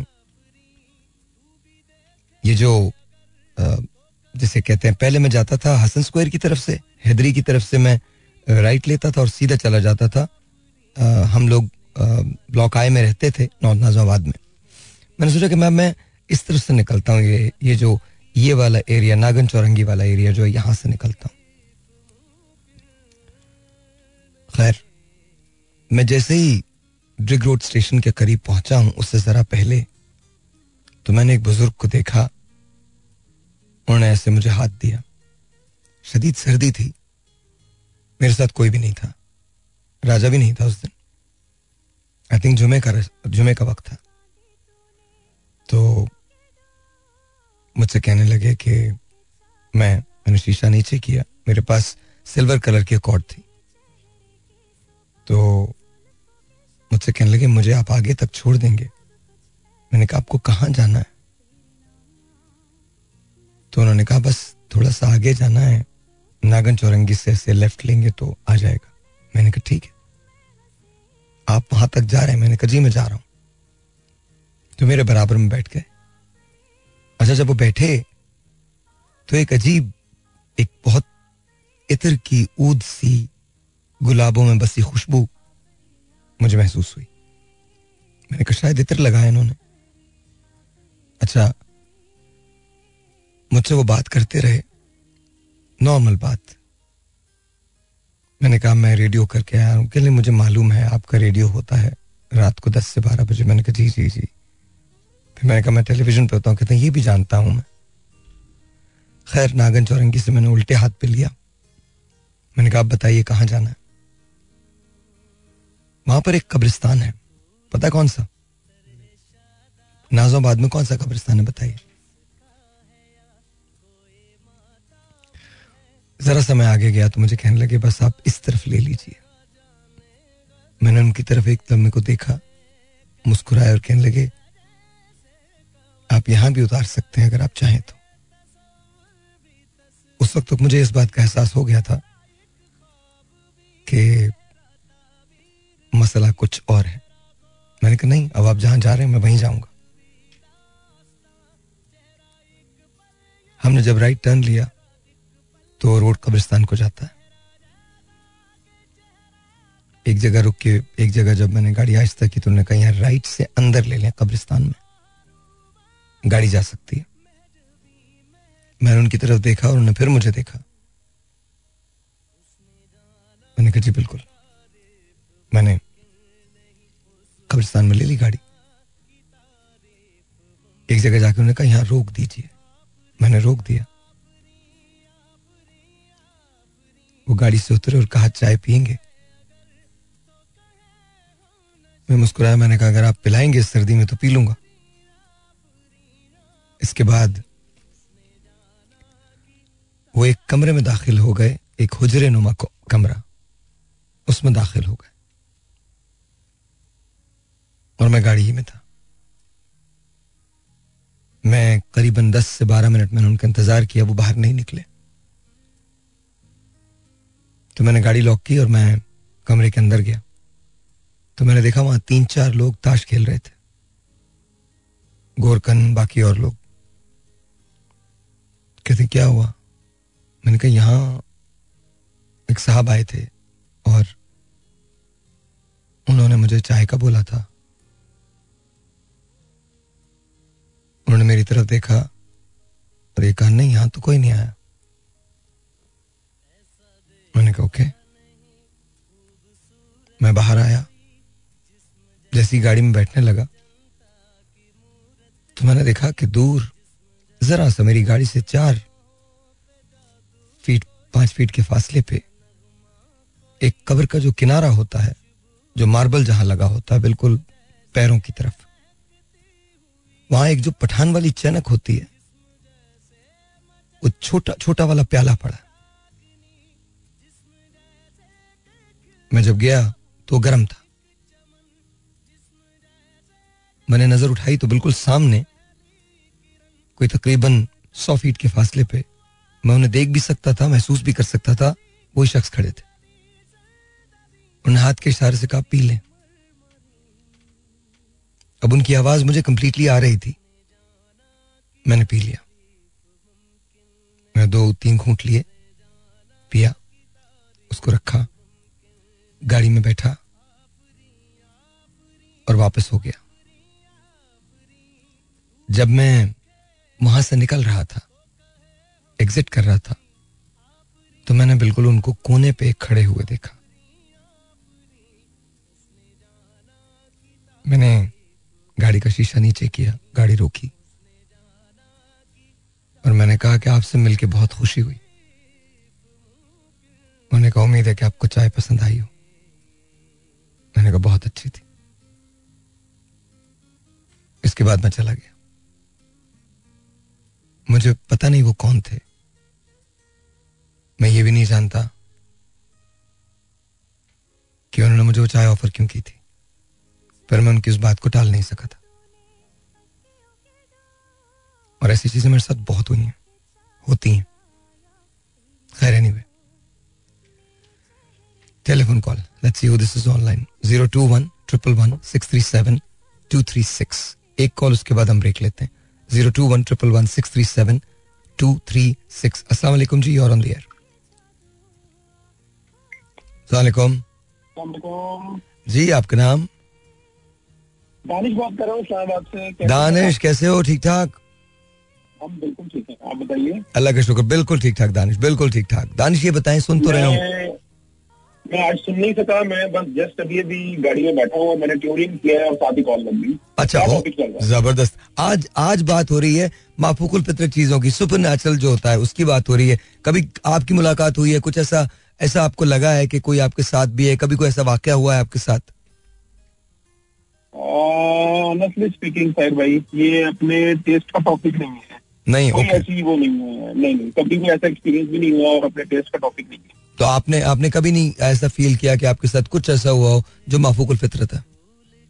नहीं, ऐसा जैसा कोई मुझे, अगर मैं जेल के घोड़े पे जुड़ा हूँ तो जितना मुझे बचपन से याद है कि मैंने होश संभाला है तब से अब तक ऐसा कोई सस्पिशियस एक्टिविटी ऐसी नहीं है जिससे मैं ये नाम दे सकूँ कि ये माफूकुल फितरत या कोई जिन बला, कोई रूह, भूत, प्रेम, ऐसा कोई चीज। चले कोई नहीं।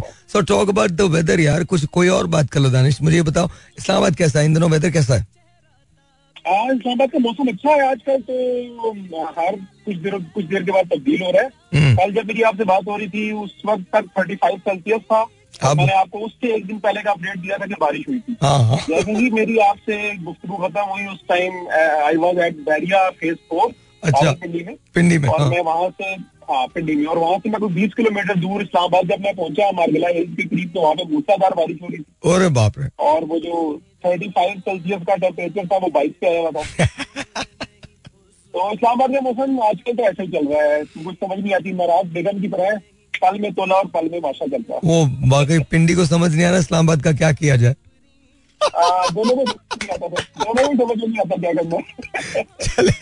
चले, थैंक यू सो मच, बहुत बहुत शुक्रिया Danish, thank you. Please take, drive safe. Alright जी, alright, yeah little silly humour but yeah true, ऐसा है। आज तो मौसम तो हर जगह ही ऐसा है। आई होप एंड प्रे के बहुत ज्यादा तबाहियां ना आए हमारे यहाँ। 021-111-637-236 यहाँ कॉल करने का number. Let's see who this is online. अस्सलाम वालेकुम जी, योर ऑन द एयर। दोबारा कीजिएगा, मैं एक काम करता हूँ, मैं अब अच्छा फिर एक कॉल ले लेते हैं। 021-111-637-236। क्विकली, आपका नाम? अस्सलाम वालेकुम। वालेकुम अस्सलाम, आपका नाम? बुशरा बात कर रही हूँ। बुशरा, कैसी हैं आप? जी शुक्र है अल्लाह का। बुशरा, कभी आपके साथ कोई ऐसा वाकया हुआ है?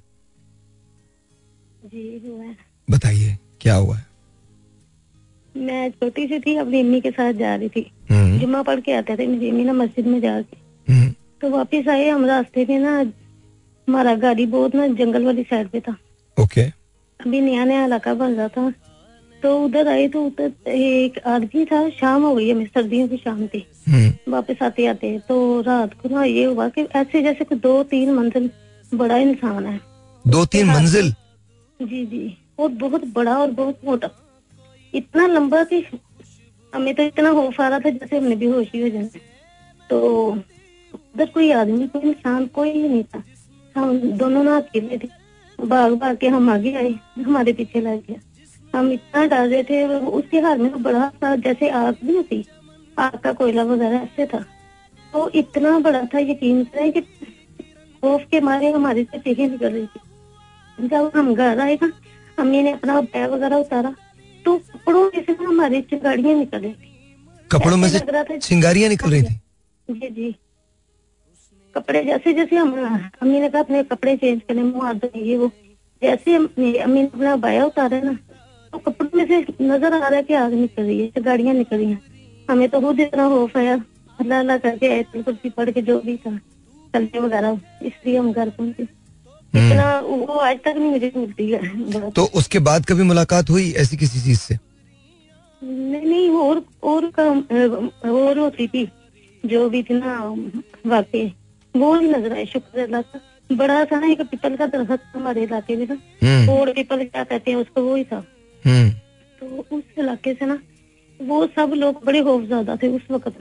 तो हम सब ना जो कोई काम घर थे जो भी थे ना वो जल्दी जल्दी अपने घरों में चले जाते थे।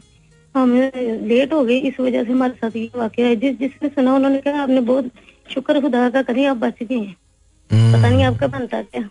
नहीं Bushra, thank you so much for sharing. बहुत बहुत शुक्रिया। मैं बहुत डिले हो गया है, मुझे ये जो एड्स जो है वो तो चलाने, तो पहले थोड़ी सी एड ब्रेक ले लेते हैं फिर इसके बाद बात करते हैं। ऑलराइट जी, let's see who this is online, who wants to say what to us. 02111637236। अस्सलाम वालेकुम जी। अस्सलाम वालेकुम। वालेकुम सलाम, क्या हाल है बेटा? अल्लाह का शुक्र बिल्कुल ठीक ठाक। क्या नाम है आपका? नेहा बात कर रही हूँ सासपुर से। कहाँ? कौन नेहा बात कर रही है? कहाँ से? सियालकोट से। सियालकोट से। ऑलराइट नेहा, कभी आपके साथ लाइफ में कुछ ऐसा हुआ है जो आप शेयर करना चाहें? जी, वो ना एक दफा ना मेरी तबीयत बहुत ज्यादा खराब थी ना, तो मैं एक्सरा करवाने के लिए गई था। क्या करवाने गई? एक्सरा जो करवाती है चेस्ट का। ओके। तो उन्होंने मुझे एक्सरा दिया, तो मैं लेके ना हॉस्पिटल पहुंची डॉक्टर के पास, किसी दूसरे डॉक्टर के पास। उसने कहा था एक्सरा करवा के ना लेके आए। तो जब मैं लेके गई ना तो उन्होंने कहा तुम्हें तो कोई बीमारी नहीं है, बस थोड़ी सी सोजिश है और तुम ठीक हो जाओगी। ओके। तो हम लोग उधर बैठे। अच्छा, मुझे आपकी आवाज बिल्कुल नहीं आ रही है, दोबारा से मुझे कॉल कर लीजिएगा। I'm really sorry, मुझे आपकी कॉल को ड्रॉप करना पड़ा, लेकिन मुझे आवाज नहीं आ रही थी। 021111637 236। मैं माजरत चाहता हूँ, लेकिन प्लीज मुझे दोबारा कॉल कर लीजिएगा। 021111637 236। अस्सलाम वालेकुम। वालेकुम सलाम व रहमतुल्लाहि व बरकातहू। मोहम्मद तारिक सिद्दीकी अर्ज कर रहा हूँ। कैसे हैं तारिक भाई, आप ठीक हैं? अल्हम्दुलिल्लाह, आपकी दुआएं काम आ रही हैं। आप तो आने वाले थे जी। आप तो आने वाले थे जी। हाँ, वो आज पेशेंट गोई कुछ हुई थी बारिश वारिश की। मैं जरा ब्लाइंड हूँ। अच्छा। तो मैंने कहा कि मेरे लिए परेशानी ना हो, तो मैं इंशाल्लाह हाजिर हूँ आपकी खिदमत में। लेकिन मैं अपना वाकया आपसे शेयर कर रहा हूँ। हुआ ये कि मैं जब 16-17 साल का था तो एक मरतबा टीवी में हज के मनाजिर आ रहे थे। ओके। तो मैं देख रहा था, उस वक्त मेरी नज़र कुछ ठीक थी। ठीक है। तो मेरा दिल भर आया, मैं रोने लगा और अल्लाह से दुआ की, मैंने कहा परवरदिगार मुझे भी बुला ले। खैर ये बात आई गई हो गई, उसके मैं मुख्तसर करके बता रहा हूँ। कुछ दिन बाद मैं मलीर गया, मलीर से वापस आ रहा था बस में, तो कॉलोनी गेट पर उतरा अंदर आने के लिए कि वहाँ से कोई गाड़ी लेके मैं 4 नंबर यहाँ आ जाऊंगा जहाँ मैं रहता हूँ। तो मैं जब उतरा तो उसमें से कई लोग उतरे, एक साहब ने मुझे आवाज दी और वो अच्छे उम्र सीधा आदमी थे। तो पहले तो मैंने सुना नहीं, मैं आगे था, वो पीछे आवाज दे रहे हैं, भाई सुनो कहाँ जा रहे हो। मैंने पलट के देखा, मैंने कहा पता नहीं किसको आवाज दे रहे हैं। तो वो मेरी ही तरफ आ रहे थे। मुझे कहाँ जा रहे हो? मैंने कहा घर जा रहा हूँ। कहना नहीं वहाँ नहीं जाना है जहाँ तुम कह रहे थे। मैंने कहा मैं कहाँ कह रहा था और किससे कह रहा था? आपसे, आपको तो मैं जानता भी नहीं हूँ। कहने नहीं तुम वहीं जाओगे, जाने वाले हो। मुझे कुछ ख्याल नहीं आया, मुझे याद भी नहीं था कि मैं मतलब क्या ख्वाहिश थी क्या नहीं। मैं घर चला आया, वो पलट के देखा, वो चले गए थे ये कहते हुए, बस ये कह के मुझे, और वापस पलट गए थे। तो वो लोगों के उसमें यानी रश में गुम हो गए थे। खैर मैं घर आया तो मेरी वालदा ने कहा कि मेरे एक दोस्त थे डॉक्टर AQ हाशमी, कहने उन्होंने आपको बुलाया है। मैंने कहा अच्छा। मैं घर से थोड़ी देर के बाद उनके पास पहुंचा तो डॉक्टर हाशमी साहब ने कहा कि भाई वो क्या बाहर जाना है आपको? उन्हें पता नहीं था कि मेरी ये ख्वाहिश है। मतलब बाहर जाना है क्या? मैंने कहा डॉक्टर साहब मेरी कोशिश तो यही है, मैं बहुत अरसे से कोशिश कर रहा हूँ लेकिन कामयाब नहीं हूँ। तो कहने नहीं आप दादा भाई क्या चले जाएं, ये दादा भाई थे मशहूर, आप जानते होंगे। जी। तो वहाँ चले जाएं, वहाँ पे वो कोई उनकी सेक्रेटरी थी शाहीन वगैरह, कहना उनसे मिल रहे हो, कहना डॉक्टर हाशमी साहब ने भेजा है। तो मैंने कहा अच्छा। मैं फौरन वहीं से फिर थोड़ी देर के बाद वहाँ पहुँच गया, मुख्तसर बता रहा हूँ। तो वहाँ जब पहुँचा तो उन्होंने कहा कि आप एप्लीकेशन दे दीजिए।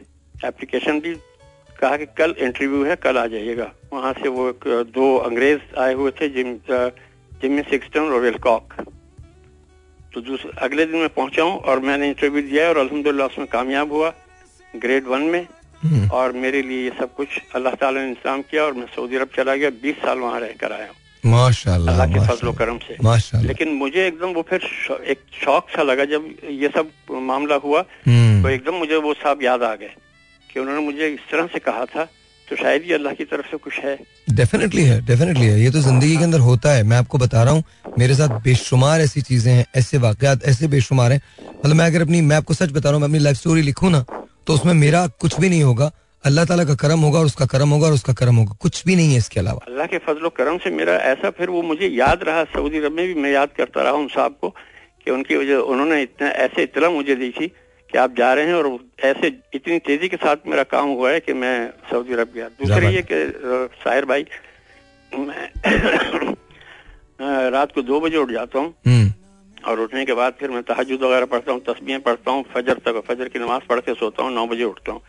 तो अक्सर व बेशतर एक झोंका सा आता है खुशबू का, और अजीब सी खुशबू होती है, वो किसी यहाँ के इतर की नहीं लगती, वो कोई खास किस्म की बेहतरीन ऐसी खुशबू होती है कि सिर्फ वो यानी चंद सेकंड रहती है, लेकिन इतना अच्छा लगता है कि वो इतनी बेहतरीन खुशबू होती है कि मैं हैरान होता हूँ कि आसपास ना कोई पौधा है ना कोई गुजर रहा है, सन्नाटा होता है उस वक्त, और उस वक्त वो खुशबू आती है तकरीबन 2:30-3 बजे करीब।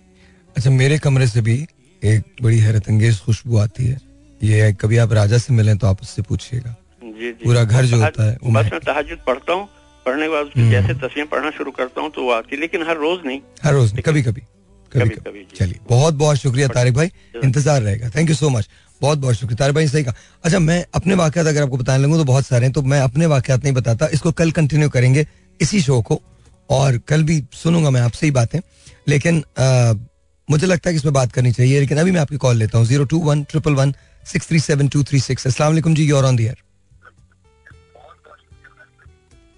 हेलो जी, अस्सलाम वालेकुम सर भाई, दानिश अगेन आपको दोबारा मैंने कॉल मिलाई है जी। दानिश, आपसे मैंने एक रिक्वेस्ट करनी थी आज सर, एक गुजारिश करने की रिक्वेस्ट थी सर भाई। आप में माशाल्लाह जैसी आपकी पर्सनालिटी है ना, जो मैंने अज्यूम एक कशिश है, एक आपका एक ऑरा है पर्सनालिटी का, और वो मुझे ऐसा महसूस होता है वो पॉजिटिविटी का ऑरा है, क्योंकि आप खुद एक प्रैक्टिकल इंसान हैं और आप लोगों की मदद करते हैं इंडिविजुअल कैपेसिटी में, लोगों को हेल्प आउट करते हैं, उनकी जिंदगी को आसान बनाने की कोशिश करते हैं, तो वो चीज दूसरे इंसान को फौरन महसूस होती है। मैं ये चाहता हूँ कि पाकिस्तान में बहुत प्रोग्राम्स हुए हैं, हम हर रोज शाम को 6 बजे से लेकर रात को 11 बजे तक एक सर्कस चलती है जिसमें मुख्तलिफ पॉलिटिशियंस आकर बैठते हैं और हमारी यूथ को और हम लोगों को अपना अपना चूरन बेच रहे होते हैं। ये हम पिछले 10 सालों से, जब से मीडिया को थोड़ा सा आज़ादी मिली है और मल्टीपल चैनल आए, तो ये सर्कस लगी हुई है लगातार।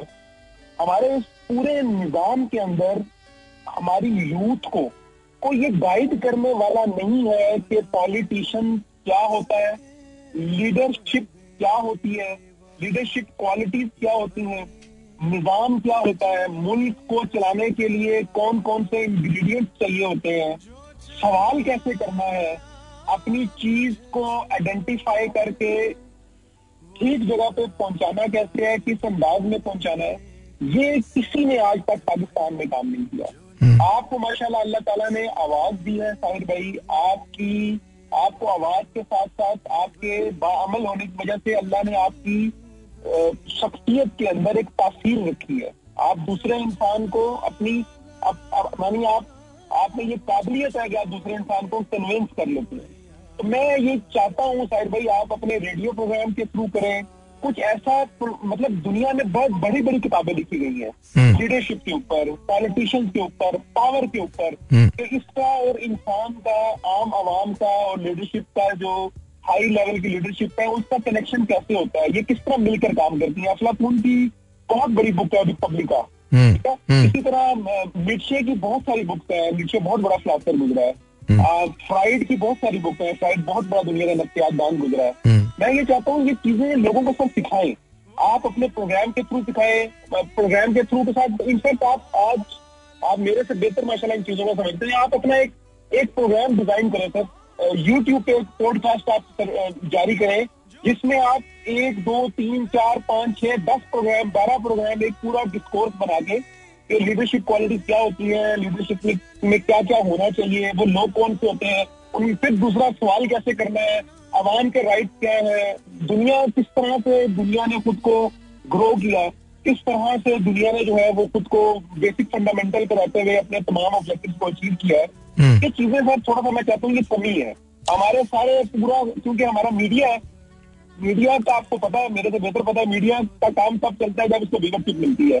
व्यूवरशिप हमारे यहाँ कॉम तो है नहीं है, यहाँ पे जिस तरफ लगाया जाता है चीजों को व्यूवरशिप बढ़ जाती है, उनको पैसा मिलता है, और जो मकसद होता है एजुकेशन का, जो बेसिक चीज है कि लोगों को शऊर दिया जाए, वो 0/0 है एंड पे। तो आप प्लीज इसको थोड़ा सा एक काम अपनी टीम के साथ करें। एक काम करते हैं, मैं मंडे को एक शो करता हूँ, I want you to be a part of it. आप मुझे जरूर कॉल कीजिएगा, मैं पहला आवर करूंगा और लीडरशिप पे करूंगा। पहला आवर जो है वो मैं एक्सप्लेन करूंगा और दूसरे आवर में लोगों के कॉल्स लूंगा, एंड आई होप कि उस दिन मेरी आपसे बात हो सके। उसके बाद इसको मैं जरूर कॉल करूंगा, लेकिन मेरी जो गुजारिश है ना पूरी, वो ये एक प्रोग्राम नहीं है। आई नो आप पहले सुनिएगा मैं मंडे को क्या कहूंगा, फिर इसके बाद अगर कुछ साथ मिलके कर सकते हैं तो वो भी करें, because see this is how it is. जैसे मैंने अभी आज मेरी जितने लोगों से बात हुई है, रिहान से बात हुई है, शहजाद से बात हुई है, जावेद भाई से बात हुई है, ऑलवेज थिंक जावेद भाई हैज अ लॉ। हो सकता है कहीं किसी जगह हमारे नजरियात न मिले, मेरे आपसे ना मिले, आपके मुझसे ना मिले, but you know we have to design a platform.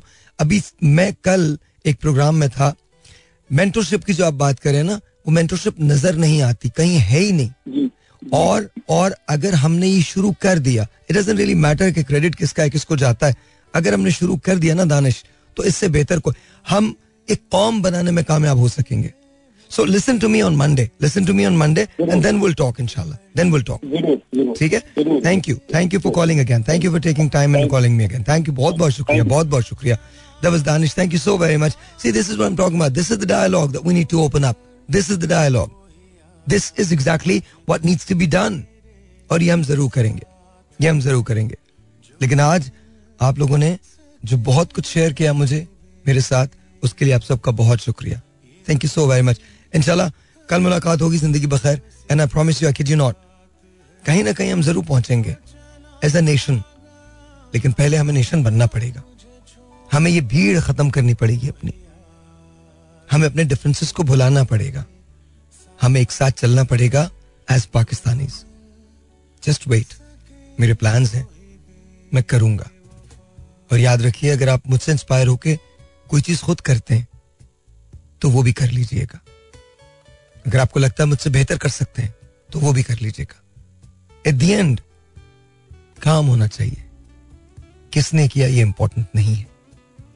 As long as it's good for Pakistan, it's good for me.